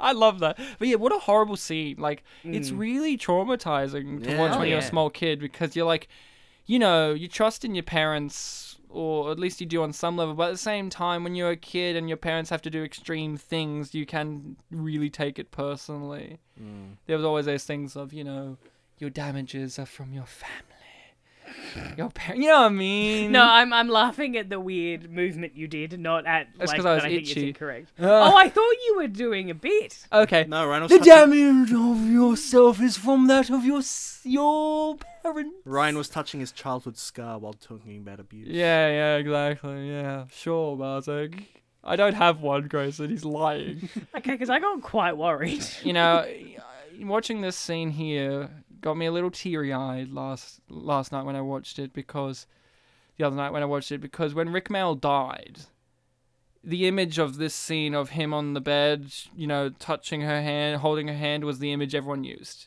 on social media. Everyone used that image and used the the goodbye phrase at the end. Because everyone knew him as Drop Dead Fred from our, our generation, at least. Unless you were more like comically sensible, like you would recognize him from something like Blackadder, which he only appears in like four or five times. And- Which is, if you, I feel like he's in it so much more because he's so fucking. Good. I pretty much only know him as Lord Flashheart and Robin Hood in that one time. What about Mad Mad Gerald in season one, your favorite season? Oh, that is true. He was in that. He's my friend, Mr. Key. I made him out of my own teeth. yeah, everyone forgets about that. That's what I love that. But yeah, when he died, that was soul crushing for a lot of people out there because he was a representation of something from childhood, that anarchist side that you wanted as a kid with this performance. And obviously for lots of other people, like myself, I was gutted because he's like one of my inspirations to do comedy and acting because he's like one of those guys where you just he did it all really didn't he he was always rick mail though at the same time like he did it all i love what a bitch but yeah yeah like when that scene happened i, I did get a little teary because it's like that's what everyone i remember that's what everyone used Hmm. as their social media recognition of someone they know died because everyone does that Mm. you know, everyone's like, "Oh, David Bowie died. I gotta remember that I like Starman." you know what I mean? But there I was. I'm like, "No, this was another time." I was like, "No, I like Rick Vale. You guys haven't even seen New Statesman, in which he gives his best performance. Fuck you." Is, is that where is Alan Bastard. Bas- Bastard, yeah. the um the conservative with the MP? largest majority in the House of Commons, but it's also got the tiniest dick in the world? Hmm. Yeah. Uh, yeah, yeah. Uh, you have to check that out. I always saw it in the ABC shop, and I'm like, It's the best. I do like Rick Mail, but I do hate politics. No, no, it's the best. It's the best. In the first episode, he makes guns legal for police to use, but um, he's the manuf- but he's also in charge of the manufacturing of the guns, and he uses the cheapest materials, and it literally explodes in their hands. But he also is in charge of the. He's also got a wheel and deal in the insurance policies on their health. So, yeah, that's worth checking out. But yeah, Rick Mail, man, he was. He was the Johnny Rotten of comedy people say. I mean, in this, it's hard to avoid when his hair's literally like bright red fire. But yeah, I like that in this scene, he's now sitting in the back because he got sick of sitting between two girls. he was just like, I'm done with these two. I'm going to sit in the back of the pickup truck. Maybe he wanted to have a smoke. Yeah, maybe. Maybe. But it's like, so you really only really know Rick Mel from the Blackadder stuff? Yeah, you mentioned something before that he was in. I'm like, oh, he was in that. Okay. Yeah. I can't remember what, but yeah, Yeah. it was. It's really mainly Blackadder. Blackie. Yeah. Yeah. Old slack bladder. That's what he calls him. That's one of my favorites. Grayson, you went through a period of the Rick Mail thing. Was there any standout ones for you? Ones that you go, that's my Rick Mail. Oh, I don't know if there's any that I. I think it would have to be young ones like Rick, Rick Mail. Rick. But another one that I really fucking love is the Dangerous Brothers. Yeah, yeah, yeah, yeah, yeah, yeah. because yeah. like I also like that was this, around the same time I got into the Doug Anthony All Stars, who Yes. are like s- like as, as- proto, like uh, yeah, after pretty much ripping him off. yeah, a little bit.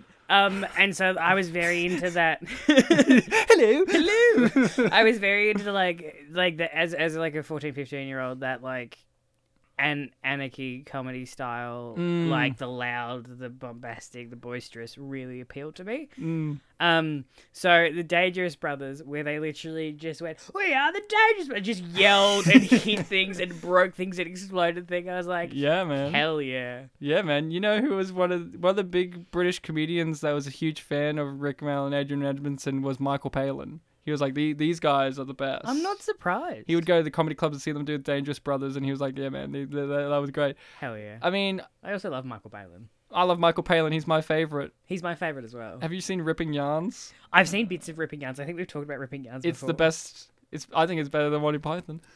Uh, I know a lot of people won't agree, but I love it. I love it. It doesn't have the like streak of cynicism that. Oh, like- really? You haven't seen enough. Oh, okay, I'm sorry. I'll shut up then. What a great scene. no, but yeah, Rick Mel, man. I say Alan Bastard. I even performed uh, duologues at, s- at high school drama doing New Statesman. Perform, like from New Statesman. I remember this was before I had like a laptop or computer, so I'd have to play it on the TV and then pause it and write down the dialogue and then play it and rewind it and pause it and That's all that to write amazing. out the dialogue and then type it up on my computer, which was in another room to where the TV is and like. I had to do all of that stuff because I loved Rick Mail so much, and you know, New Statesman has everyone in it. It has Stephen Fry and Hugh Laurie turn up in an episode where Stephen Fry uh, hurts Hugh a lot uh, you know, uh, you know all that kind of stuff. Some of the other young ones are in there, like Mike from the Young Ones is in it at one point. He was also in Bottom. He was uh Dave Hedgehog. and it's like, why are you called Dave Hedgehog? Give me a hedgehog and I'll show you why. Oh, And then why are you called Spud Gun? Give me a Spud and I'll show you why. Yeah, That's all you get. But yeah, Rick owns this movie, but Phoebe Cates, she chucks herself into this too. I'm actually really upset she's retired from acting. She only has done like 15 things in total. Mm, I mean, Yeah, I checked her on IMDb and but they're all big. She was the it girl at, in the late '80s and stuff. I mean, Gremlins, Fast Times at Ridgemont High, this even like Phoebe Cates was a pretty recognizable face, but then she kind of stepped back from the limelight. Apparently, all she really does now is, you know, look after the country mansion that they, uh, her and Kevin Kline have because they're married and uh, help raise the kids. uh, one of them is now an actor too, uh, uh, Owen Klein, and then very good actor too apparently in a movie with Jeff Daniels. And uh, you know, I kind of love Jeff Daniels. who doesn't? Uh, he's su- he's super nice, but he also has that sneer about him. Where Hmm. he's like he's an asshole as well. He's one of those guys. But yeah, like Phoebe Cates, I'm disappointed that she's kind of stepped back because she's great. This is obviously the one I think of the most. Like eh, everyone loves Gremlins, but I, when I think of Gremlins, I think of the damn Gremlins, man. I don't think about the humans, except for the old the old lady that gets launched out of the. Uh, you would love that. I mean, isn't it the best? I've not seen Gremlins. wow. Okay. I've Jeez, only it's a human drama about gremlins. and Mogwai. Thank you very much. it's more about the gremlins. I've only seen the Christmas tree scene. I think in Gremlins two. oh yeah, yeah, yeah, yeah. Yeah, because There's someone's a- like this is real scary. There's I'm a like, bit in "Okay." Gremlins too where it's like it's you know it's a sat it's kind of mocking the fact that Gremlins One exists. Oh. It's a bit of a poke and laugh meta kind of one. But there's a bit in Gremlins too that everyone loves where he's on a film set or something, and in the background there's a person on the time machine from the movie The Time Machine. And you see in the background they literally disappear, like it, and it's like they've traveled through time and left, like in the time machine. It's just a background joke, or one of the people on the that's driving like a little go go kart buggy is just is is just Steven Spielberg Yeah. just just just him wearing his hat and with a megaphone shouting out things like Steven Spielberg would as a director. Oh god, but this husband, what a piece of shit. Mm. Just I kind of wanted him to die. I really wanted him to die. Didn't I I kind of wanted hi- Fred to somehow become physical and kill him. Mm. W- when I when I go into an apartment and I'm trying to capture someone, Fingers I walk first. out fingies first. Fingies first. Thingies first. I feel like this um, nurse has been in a lot of things. I wish I looked her up, but she feels like she's that person that plays the big nurse or prison guard woman or Yeah, something and thinks I- like if she was in Shawshank Redemption, would you look would you look twice? Yeah, I- I'm still here by the way. Um, when Hi, I saw, Bartek. when I saw her, I thought like, have we had her on the show before? But then I realized, no, I'm thinking of John Candy What? in, in Nothing But Trouble because he played the sister. yes. Yeah. Yes, I also thought it was John Candy in a dress. You're right. No, I thought she was familiar. I didn't think she was John Candy in a dress. she's a familiar John Candy type. You know, some say John Candy died, but actually, he's secretly that actress now. I mean, No, he little died, does Ryan. anyone know, but John Candy faked his death. No, No, he- I'm kidding. Ryan- John Candy was awesome. I, He's you know- dead as Rick Mail. And the goldfish from earlier. Well, they both did die of heart attacks, okay. but one was a bit more dubious than the other. John Candy's one kind of uh, shouldn't have happened. He was on film set. Yeah, it was one of those ones that's like, yeah, a guy of his size doing the stuff. Uh, it was kind of like, eh, weird. John Candy, yeah, sad, sad guy, sad story with him. What films did he die on? Uh, wagons go east or something like that. Uh, so it was a western. So he was in like the full garb in the desert Ah, and um, he died of a heart attack at the same age his father died of a heart attack. jeez. I did love there was a magazine where John Candy got interviewed, and the first question was, "Is your last name actually Candy, or is it made up because you love candy?" And he's like, "Of course, my last name is actually Candy." If I had to choose my own last name, it would be something chocolate related or cake. That's good. that's that's how you would deal with that. I would do. Oh, Bartek, you and your great Rick Mailer dead jokes. This- You've done this in the past on the show, and I'm like, I, c- I die on the inside With so Rick much. Mail or other people? No, with Rick Mail. He Oh my just knows gosh. it gets me. I'm like, you. well, it's because you do it about like animals and stuff. So I'm like, Ye- he, a real life person. the the year he died was the year we met, I think. 2014, it was when we were finishing uni. Yeah, Uh, uh, you Bartek and were. I. I. never finished uni. How dare you? Well, Um, technically you did by just not going anymore. I did not go. We're not going to get into that on the podcast. Um, All right, let's get into it on the Oh, podcast. um, but yeah, we like the day it happened, we had to have a meeting. oh, because we're in the student theatre company. Yeah, Oh, And I remember that meeting. and we talked about it, and like everyone else was like, "Ok- "Okay, it's time to meeting now," and we're like, "No, we're grieving over Rick Mail. Thank you very Uh, They're much." like, who's that? And we're like, drop dead Fred, I guess. Leave us Yeah. alone. And I'm like, these young ones, because I, cause I don't go, oh, that Drop Dead Fred is what everyone knows it from. I go, young ones, you fool. That's what Yeah, I, yeah. that's the first thing I saw. him in. bottom, you idiots. Mm, Richie Rich. Richard Richards. filthy Richard Catflap. Come on. Come on. Come on. There's this other one that he did where his character, it was by the same people who did New Statesman, and his, he was a, a professor of philosophy, and his name was Adonis Canute. and people used to just call him Adonis Cunt. oh, See, it's a British comedy show. You know you could get away with saying cunt in every Absolutely. episode. every, at least once. oh, once? No, no, no. No, no, they didn't hold back. Oh, Carrie Fisher. Oh, we miss her too. Mm.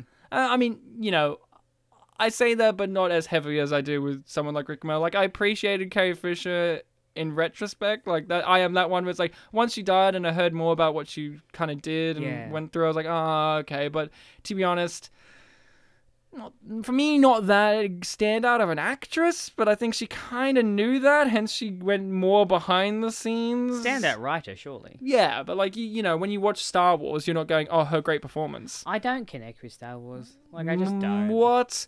But the Force. about ah, got you there. it? To be Yeah. honest, I didn't even know it was Carrie Fisher until after I finished the Mm. movie. Well, it's Carrie Fisher. What? Wait, who is? Ah man, yeah, tragic with her too, Mm.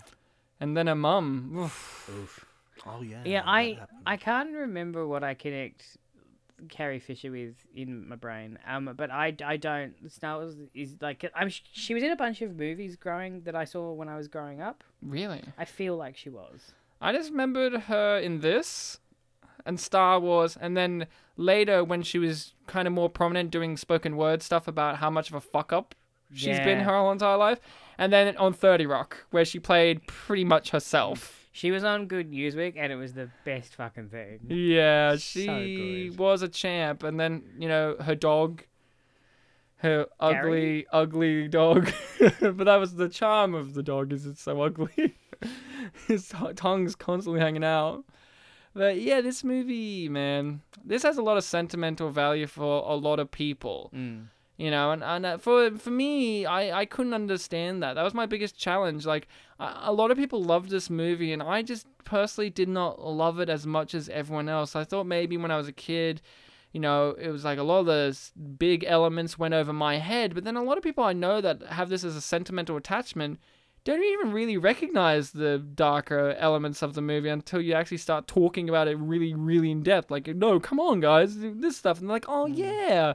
I think a lot more people have the sentiment because for them, it's their first Rick Mail experience or only Rick Mail experience, and he's talented. And also, just, you know, the premise imaginary friend comes back and causes crazy things to happen.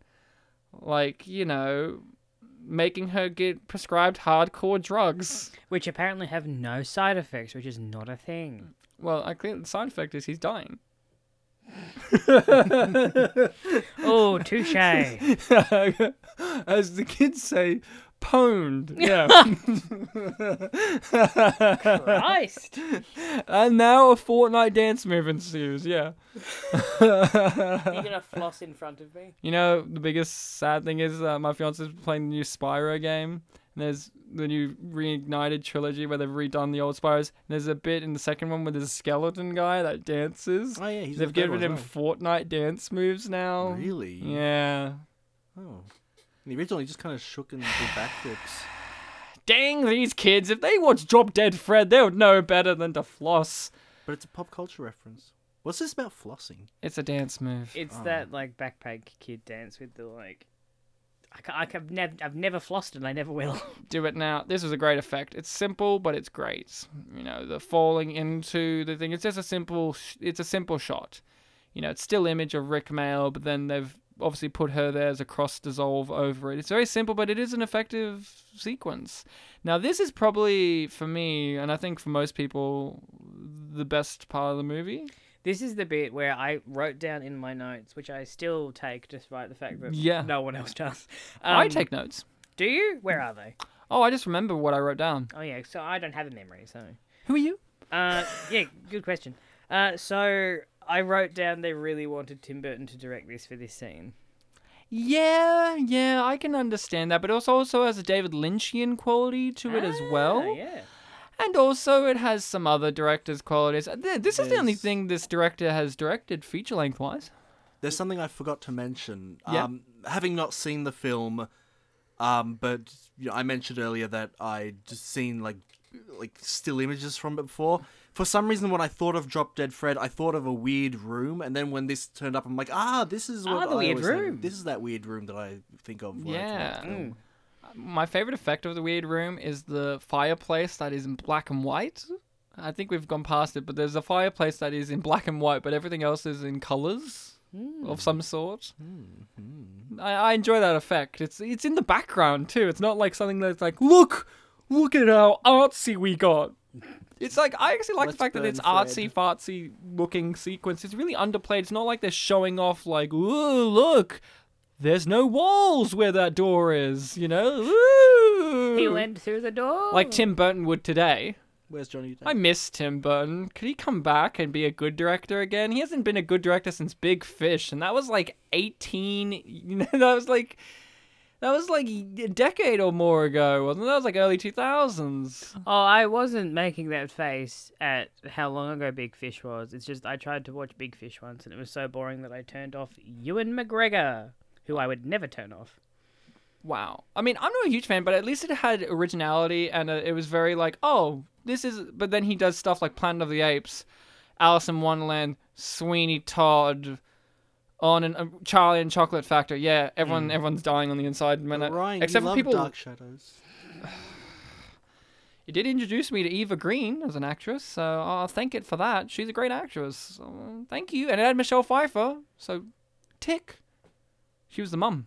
Hmm. But uh, yeah, this scene's the big scene. That, and you know what? I've got to say, honestly, when I think of resolutions to a movie, this Hmm. is probably one of the best resolution moments in a movie. Like when you know the problems are overcome. It's very fairy tale like and psychological and And one very serious. Mm. and one thing I didn't expect from Rick Mail is that he does like softness quite well. Yeah. And like the, he had just just before he had a great look of like childlike wonder. Yeah. And that little detail of him helping her out of the tree is quite nice as well. Yeah, exactly. Like helping her, pushing her forward. Yeah. And you know, he knows what she needs to say, Yeah. but she needs to say and it. he's like literally at her back, which is very nice. Yeah, and her mum's dressed in red. She's got the red lipstick. She looks like the devil, and then she's engulfed Power in suit. hellfire, which I love. well, Mm-hmm. Yeah, because the devil was a big theme for you growing up. yeah, it was. It kind of was. I don't know why. I wasn't even very religious. Just kind of like when you're a kid, it's like, oh yeah, the biggest bad thing in the universe is Satan, right? I- The devil. I wasn't. I didn't really grow up with religion a whole lot. Mm, Nor did I, but I grew up with pop culture stuff a lot. So it's like, you know, even The Simpsons is like, oh yeah, the devil, he's bad. I. It's, what's funny is now I quite like stuff where the devil is is portrayed. Like I'm a big fan of Witches of Eastwick, as you know. And We did it on the show. I know. I was like, oh, It's, I, I loved it. I I, I actually really. like Ryan's done a Witches of- monologue from that as well. I did a monologue when I was uh, fr- his uh, monologue about how women uh, aren't uh, evil when he's in the church and Mm. he's vomiting his up, guts up. Yeah. Oh, this is beautiful. I love this. Yeah, this is really Hmm. good. and him. Oh, Yeah. man. And like how his his eyes are like he's just about to cry. Yeah, but they're they're not too much. It's just Yeah. it's just and I like the fact that it's like a stage show where the lights are just shutting off one by one by Yeah. one by one and, And he's it's so eventually still. they're engulfed in darkness except for they are in the spotlight. Mm. This bit does l- look a lot like an Australian play. It does look like Australian plays.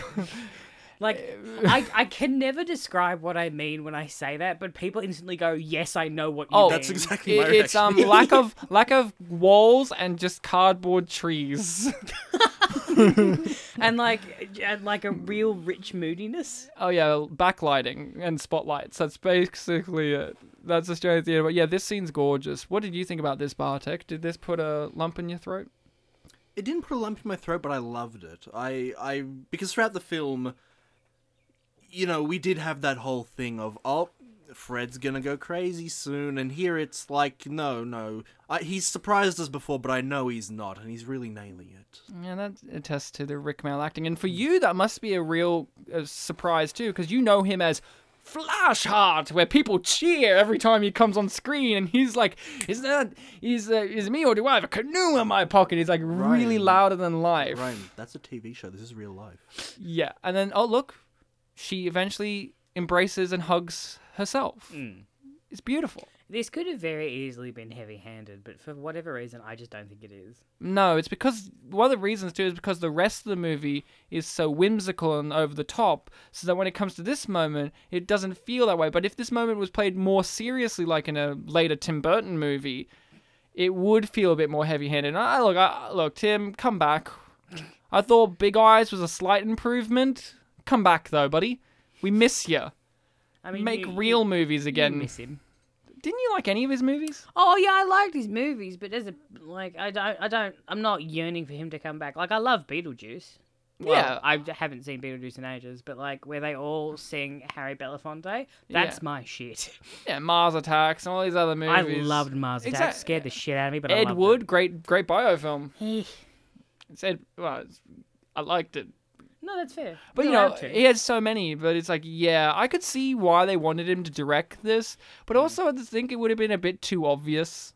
yeah, like Robin Williams, Tim Burton is it's, it's too obvious, and also not a good combination. I And it's don't weird think. because the writers wrote it specifically for Rick Mail. Mm.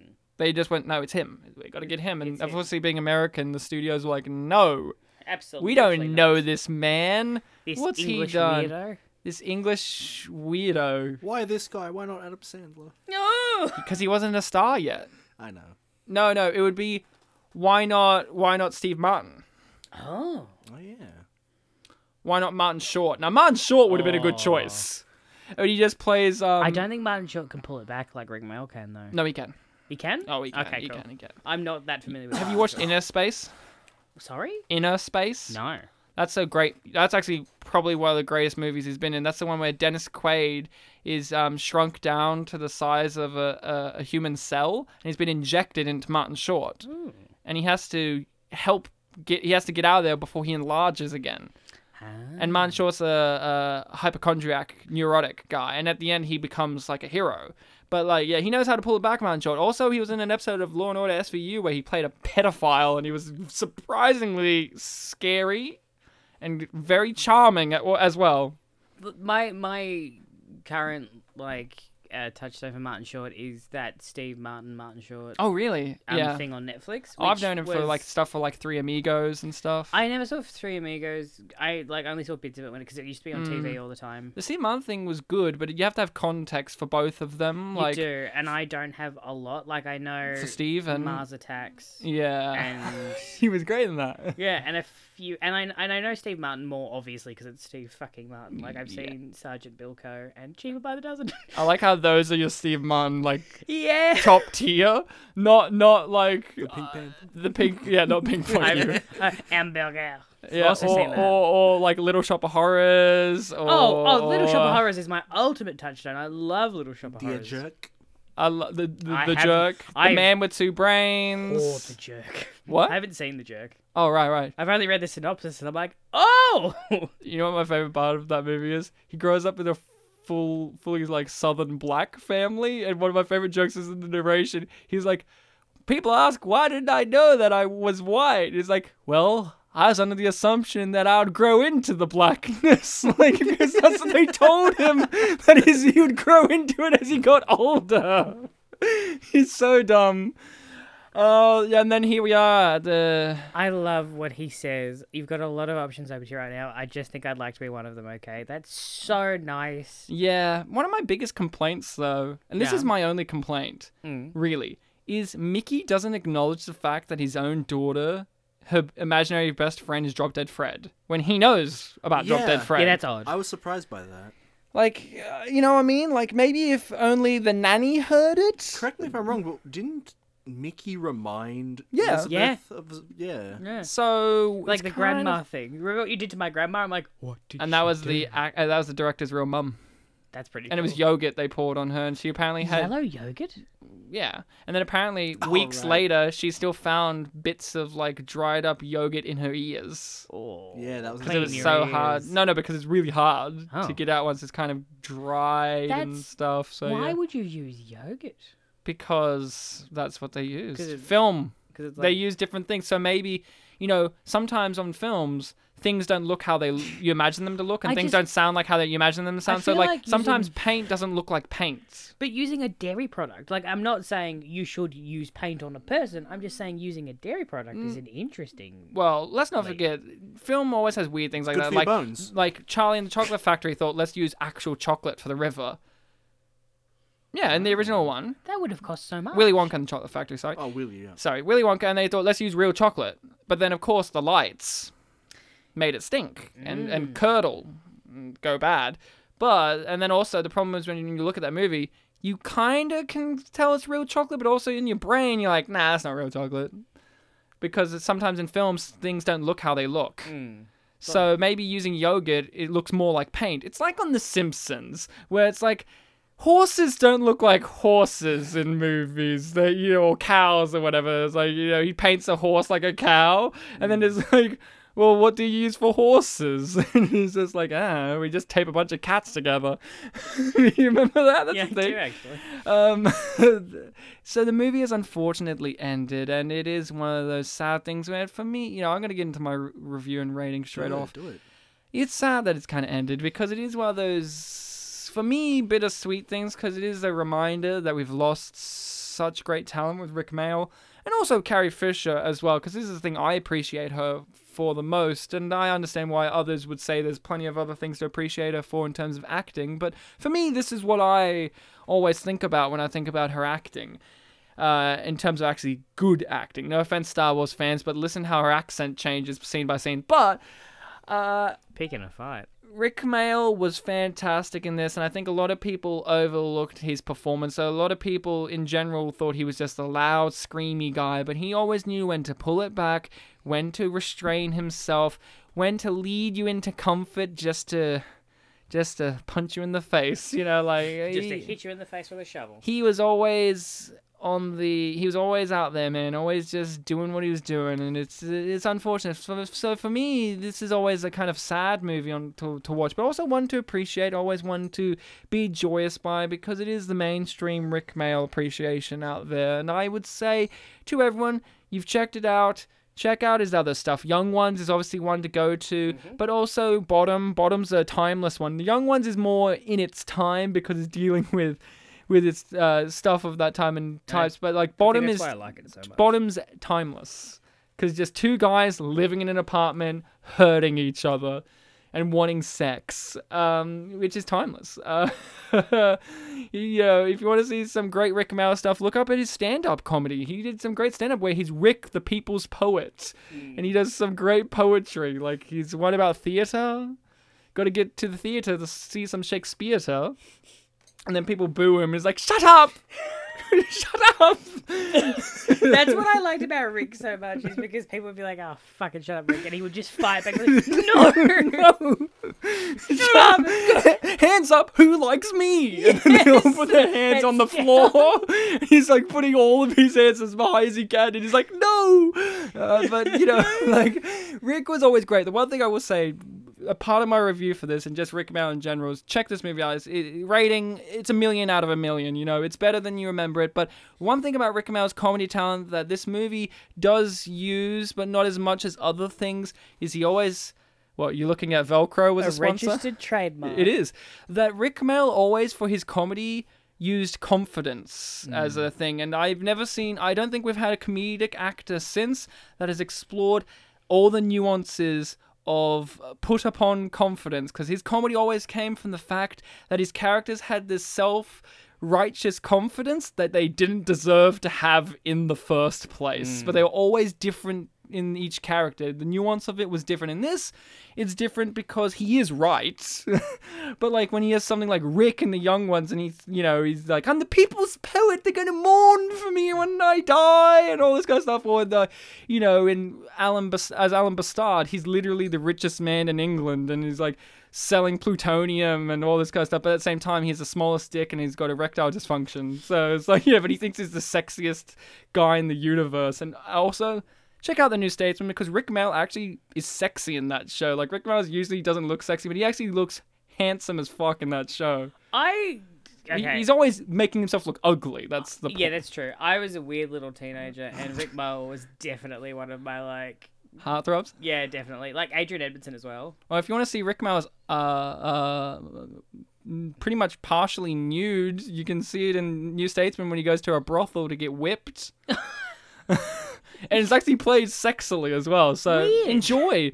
Uh, but yeah, he was great. Drop Dead Fred is great. And if you grew up with this, I I am envious of your um, admiration for it because I didn't have that as much growing up. But as an adult, viewing it again, it is darker than you remember it. Grayson, let's hear from you. Um, I really like this movie. It's probably one of my favorite ones I've done on the podcast. Bend it like Beckham, take that. Uh, it's up there with Bennett. Uh, it might take over Bennett. No. Sorority Boys is very upset by that. I fucking hate sorority boys, especially now that I'm out as trans. Like At I least- remember watching that going, I fucking hate. At least this. observe and report's feeling okay over in the corner. being like, don't look at me. report can go die. Check The out our only- website. It was a great. It was The a great only movie. good thing about that movie is that it has "It's Late" by Queen in it, which is an excellent song. It, it has other things. Yeah, a bunch of bullshit. Um, Seth Rogen's great acting. So, um, yeah, this is one of my favorite ones that I've done on the podcast. Uh, it's really good. There, uh, the themes I, so there's really really difficult themes in it, but I felt like they're dealt with well, and there is a triumph to the ending, which I really like. Um, what was the question? oh, Your review. that's my review. Do you have a rating? Uh, do I have a rating? Uh, yeah, I give it um, five striped suits out of five. That's a lot of s- Mm, suits. Bartek, let us 100%. hear from you. Believe it or not, I also love this film. Hell yeah! This is, hasn't happened, I don't think. What? I mean, we always love the films, so Uh, yeah, Grayson. that's on. Yeah, it's you, usually kind me being in the corner going, "No, I hated it. You do." But then we're like, what about these merits of the film? And you're like, okay, they are there, yeah, they're definitely there, but I still. but I came hated it." in negatively to begin with, so Yeah, I- it's me, I- it's me. I can't change my mind. I'm grey, the unyielding. Leave me alone. I think that, but it is hard when art is that subjective thing too, where it's of. like, Grey, son. I think I did that in the last episode. Yeah, I've heard it many times before, but it always gets. I think I did. No, your nickname was Grayskull. Oh my god, yeah. For the power of Grayskull. Bartek, continue on. Sorry, let's let's let Bartek rampage through. Roar! Movie good. That was better than the movie with the Rock, Rampage. I hit my chest really hard. you did. You went for it, buddy. And I'm like, they're not gonna see well, is a, is a method actor. you can say nothing else about Bartek except that he's a method actor, He's method man. Hey, I know my methods. and it is slapping himself on the tummy. With fists, yeah. Again, I, I did love this film.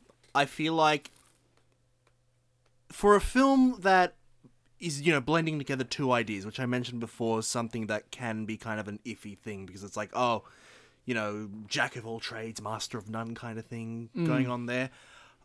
It did a really good job, and I really liked that it incorporated a lot of these like little psychological elements, these dark themes. I- It just a really interesting thing to do for a film that many people, Roger Ebert and Gene Siskel, And the included, nostalgia critic too. in him too, yeah. I, I did watch his review, but I can't remember. Um, that it was, you know, it, it's targeted for. I, I we didn't really answer this, but kids did see it, yeah, Yeah. yeah. Targeted for kids. It's a film that's filled with all this thought, effort, ideas, and talent. It really is something to admire. Yeah. And honestly, this was also kind of like Bend It Like Beckham. This was one where I thought, hmm, is this an unappreciated masterpiece? Because it kind of does have a cult following. Yeah. Yeah, Like, but is then it you on- look at the 5.8 on IMDb, and then everyone's like, oh, that movie. Yeah, with films that already have a cult following, it, it's hard to say, you know, what our purpose here is on unappreciated masterpieces, but I feel like having seen the film myself now, it is something that you just have to see to understand, to, to know exactly what it means to meld childish elements and these more mature elements, because when I walked in, I didn't know how it was going to play out. I didn't know that not only will I have moments where I smile and laugh, but where I feel, you know, kind of uncomfortable in a way because of this what I mentioned before about like oh this is a grown woman I think older than I am right now being treated as a child still when she was in the doctor's uh, office Oh, Hmm. that was lobby great, yeah. next to that mum who assumed like oh you're an adult you're functioning but You then have a child who needs help. but then it turns out, oh no, y- you're you're the client. It, it's it's a film that just touches a lot of bases, and I really admire it for that. I give this film the full patent rights to Velcro. Thank you. It's a it's a trademarked I registered thing. I, I think I, I, as you were speaking about Tech, I think Mm-hmm. I had a bit of an epiphany. I think before I watched this film all those years ago, I expected this to be like Death to Smoochie. That's for adults, yeah. Yeah, it is for adults, but it's not a great film. It's a film that I fucking love, but it's The not Danny a good DeVito film. movie, yeah. The, yeah, the Danny DeVito vehicle. Yes, No, I mean he he directed it. I know. Yeah, yeah, yeah. Henry Um, Henry Rollins was going to be in that. Really? Yeah, he's going to play the guy who's like obsessed with him, like the the, the restaurant guy or whatever. But go Ah. oh on. no, really? Yeah, he was a second choice. Okay. Yeah, Um, I I really like Harvey Harvey Feinstein's in that. yeah, yeah. That I think that was one of the first things I saw Harvey Feinstein, which is so interesting. Mine was Simpsons. Ah. He was Carl. I um yeah, I thought it was gonna be like like that sort of bad movie, like Mm. too much over the top, like inappropriate, like tone deaf sort of thing. And once again, I love that that movie. It has its its problems, but I enjoy it in on a goofy level. Um, Yeah, and we all and, have that. and this is just it's there's not many films like this, yeah. like tonally. It was a thing of the '90s. Yeah, it's We're never going to get these type of movies for families ever again. yeah. Heck, I don't even think we get much live action kids movies as much as we do since the mid 2000s. That's a good point. But I you, can't think of one. you know what we do get, Ryan? I'm scared. Reviews from the internet? Yes. Hooray! No, it's hurrah, Why is it hurrah? because I said it is. It's ho ho ho because it's December, guys. It's December 2nd. Hit us. One more time. From YouTube, I've got some comments. Thank you. The first comment is This film was completely misunderstood and wrongly aimed at children because distributors couldn't get a handle on the concept. It's a black comedy and a drama too. Everything Fred does comes from within her. When you watch the film knowing this, it takes on a very dark and even tragic edge. Good storytelling. Yes. I don't disagree with that, which is No, rare for this bit of the podcast. Obviously, I've, I I still I've mentioned my thing on the black comedy aspect, but yes, yes, yes, perfect. I also think black a lot of black comedy is sourced from mistakes that the character made, like, and that they are now re- like they are reaping what they've They done. so yeah. Where she doesn't do anything like she there's does not a big mistake that she makes. hit a person with a purse and then is prescribed drugs.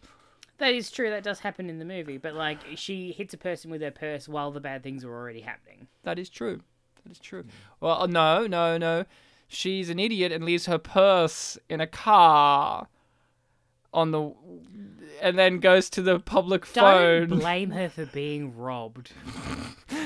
twice. She got robbed by her purse Twice. and then the person took the car, the next person that came along. It was her fault. You see, this is one of those movies if mobile phones existed, a lot of things wouldn't have happened the way they did. Continue on, Barton. Around the time this movie came out, I was learning sex ed in sixth grade. oh, good. One of the words we learnt was testes for testicles. Okay. So when Fred rips up the sock monkey doll and screams, Not my intestines! At the time, I thought he was saying, Not my testes! So I thought that scene was hilarious. What a wild! I like how like that's not a review; it's an anecdote. Yeah, yeah. It's like Well, one these are YouTube time- comments, so yeah. Good point. Good point. Hit us with some more. Are there more testy related comments? Because that's what I'm in for. Oh, I tested them, but no. I've only got one more YouTube comment and we're going IMDb. Thank you. Let me guess. Jim Carrey's The Mask was made before this movie. And then they made a next paragraph. I'll be doggone. I could have sworn that this movie was influenced by The Mask, but now I think perhaps The Mask was Mm-hmm. influenced by parts of this movie. Yes. so you should. Yeah. uh, So they wrote half their comment and then Is that it? that's it for you. No, sorry. No, sorry that I was an asshole and that I judged the movie for doing something. It's like when people say Vampire's Kiss is just like American Psycho. No, you idiots! American Psycho is just like Vampire's Kiss. Do you really want to get out all your anger on this comment? Uh, okay, okay, okay. Leave it. All right. Hmm. Is is the mask an underappreciated masterpiece? No, everyone loves The Mask. Everyone it loves made The Cameron Mask? Diaz. Did it really? That's her first big movie. Oh. It's also one where she looks completely different, and hence people are like Hmm. plastic surgery, because she looks extremely different in the mask. She's also smoking. I can only remember the Cuban Pete dance number. Yeah, Oh, I, I haven't watched the mask in a long time. I'm, Neither have I. I, I, I, I do like my Jim Carrey, but I'm not as huge into him as everyone else is. I like I like my Truman Show. Go on. Um, I got two IMDb reviews. The second one's shorter, but I'll read the first one first. This one is titled Just Plain Weird. It is from the 9th of February 2015 and it is a 5 out of 10 review. You mean five out of five? 10, unfortunately, it's a 1 out of 2. I saw this when I was about 13. I had loved kooky, fun, and effects laden movies like Beetlejuice Okay. Yeah. Yeah. Yeah. Okay. which is what I expected when going to see this. I had also I sorry, I had also had imaginary friends as a child, so I thought I could identify with it. More than one popular. Yeah. But All that damaged. but Drop Dead Fred was a very different animal from the movies it was marketed to be like. Bill and Ted's Excellent Adventure and Beetlejuice were fun and harmless romps in comparison. Well, yes. In between its sparse effects that were kind of entertaining, DDF was an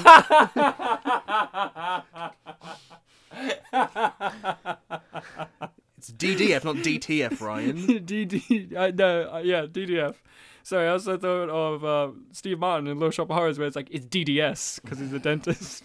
Come on, but I love the fact that like I, I need to abbreviate it. It's DDF. Excuse me, DDF. I'm a part of the DDF fan club. Uh, we call it the DDF FC. It's the same amount of syllables.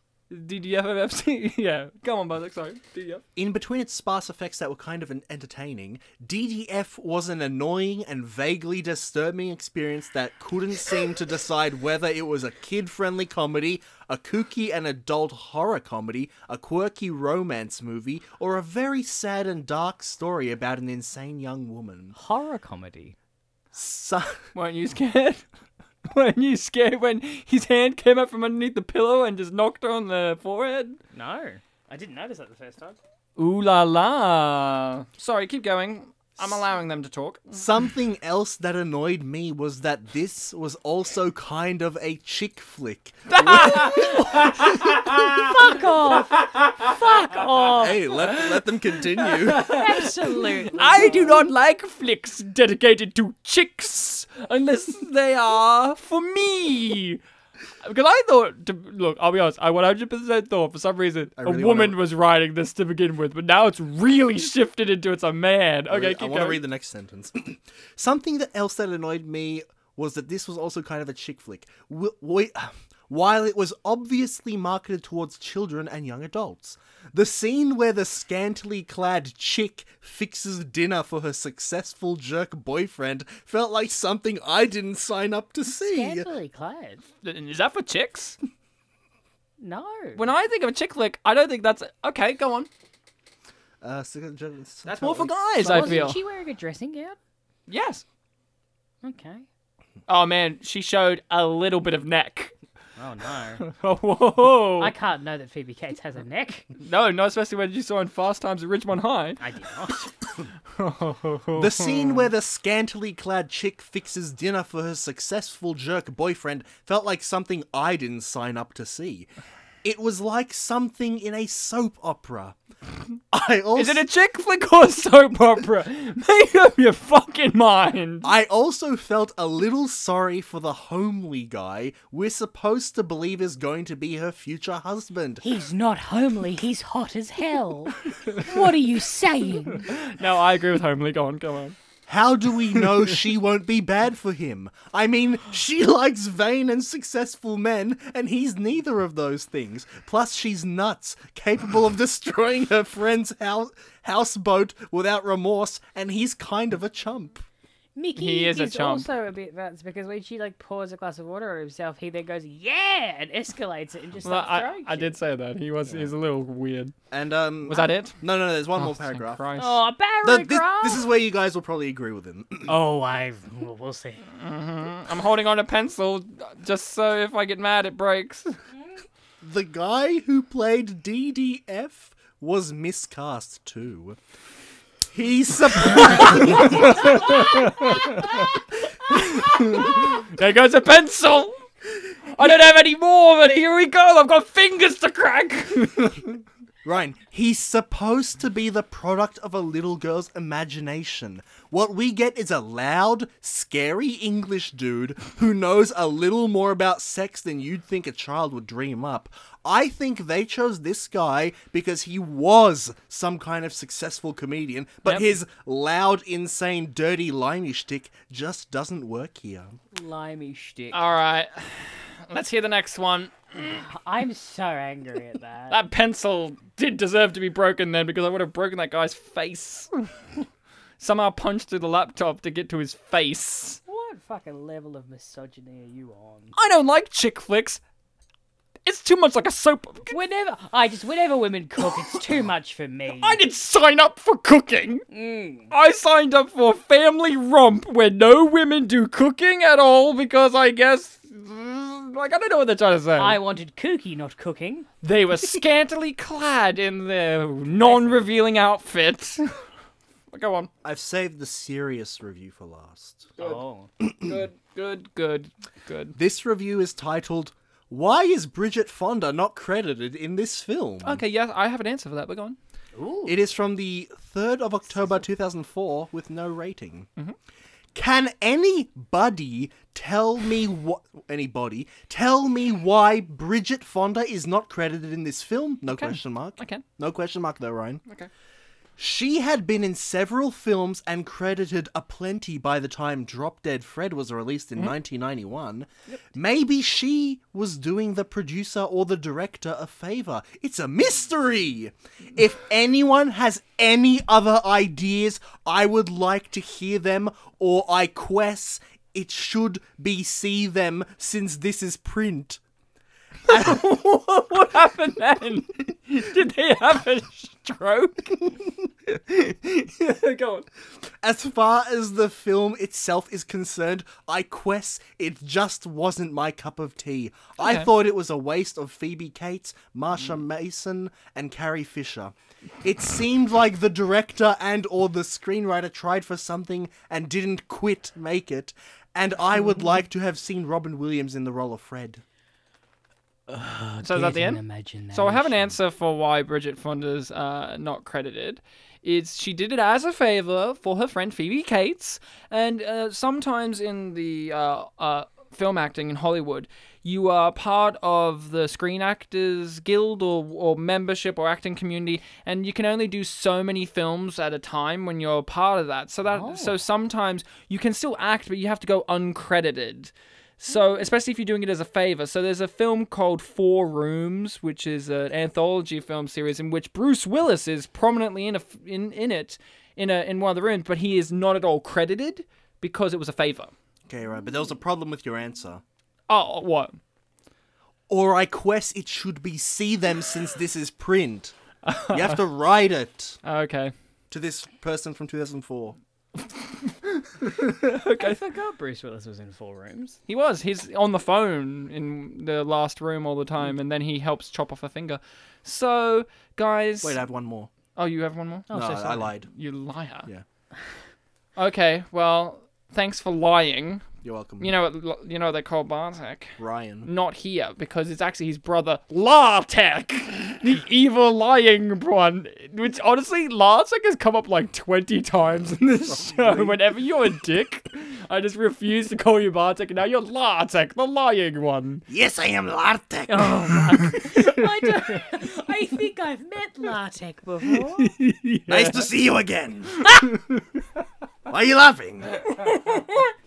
What was it on that Simpsons episode where he- he's at the Twin Towers and the guy's offering him like, "You want some crab juice or Mountain Dew? Ugh, crab juice." And No, what was it? ugh, Mountain Dew. Yeah, yeah, Mountain uh, Dew. I'd rather have some crab juice.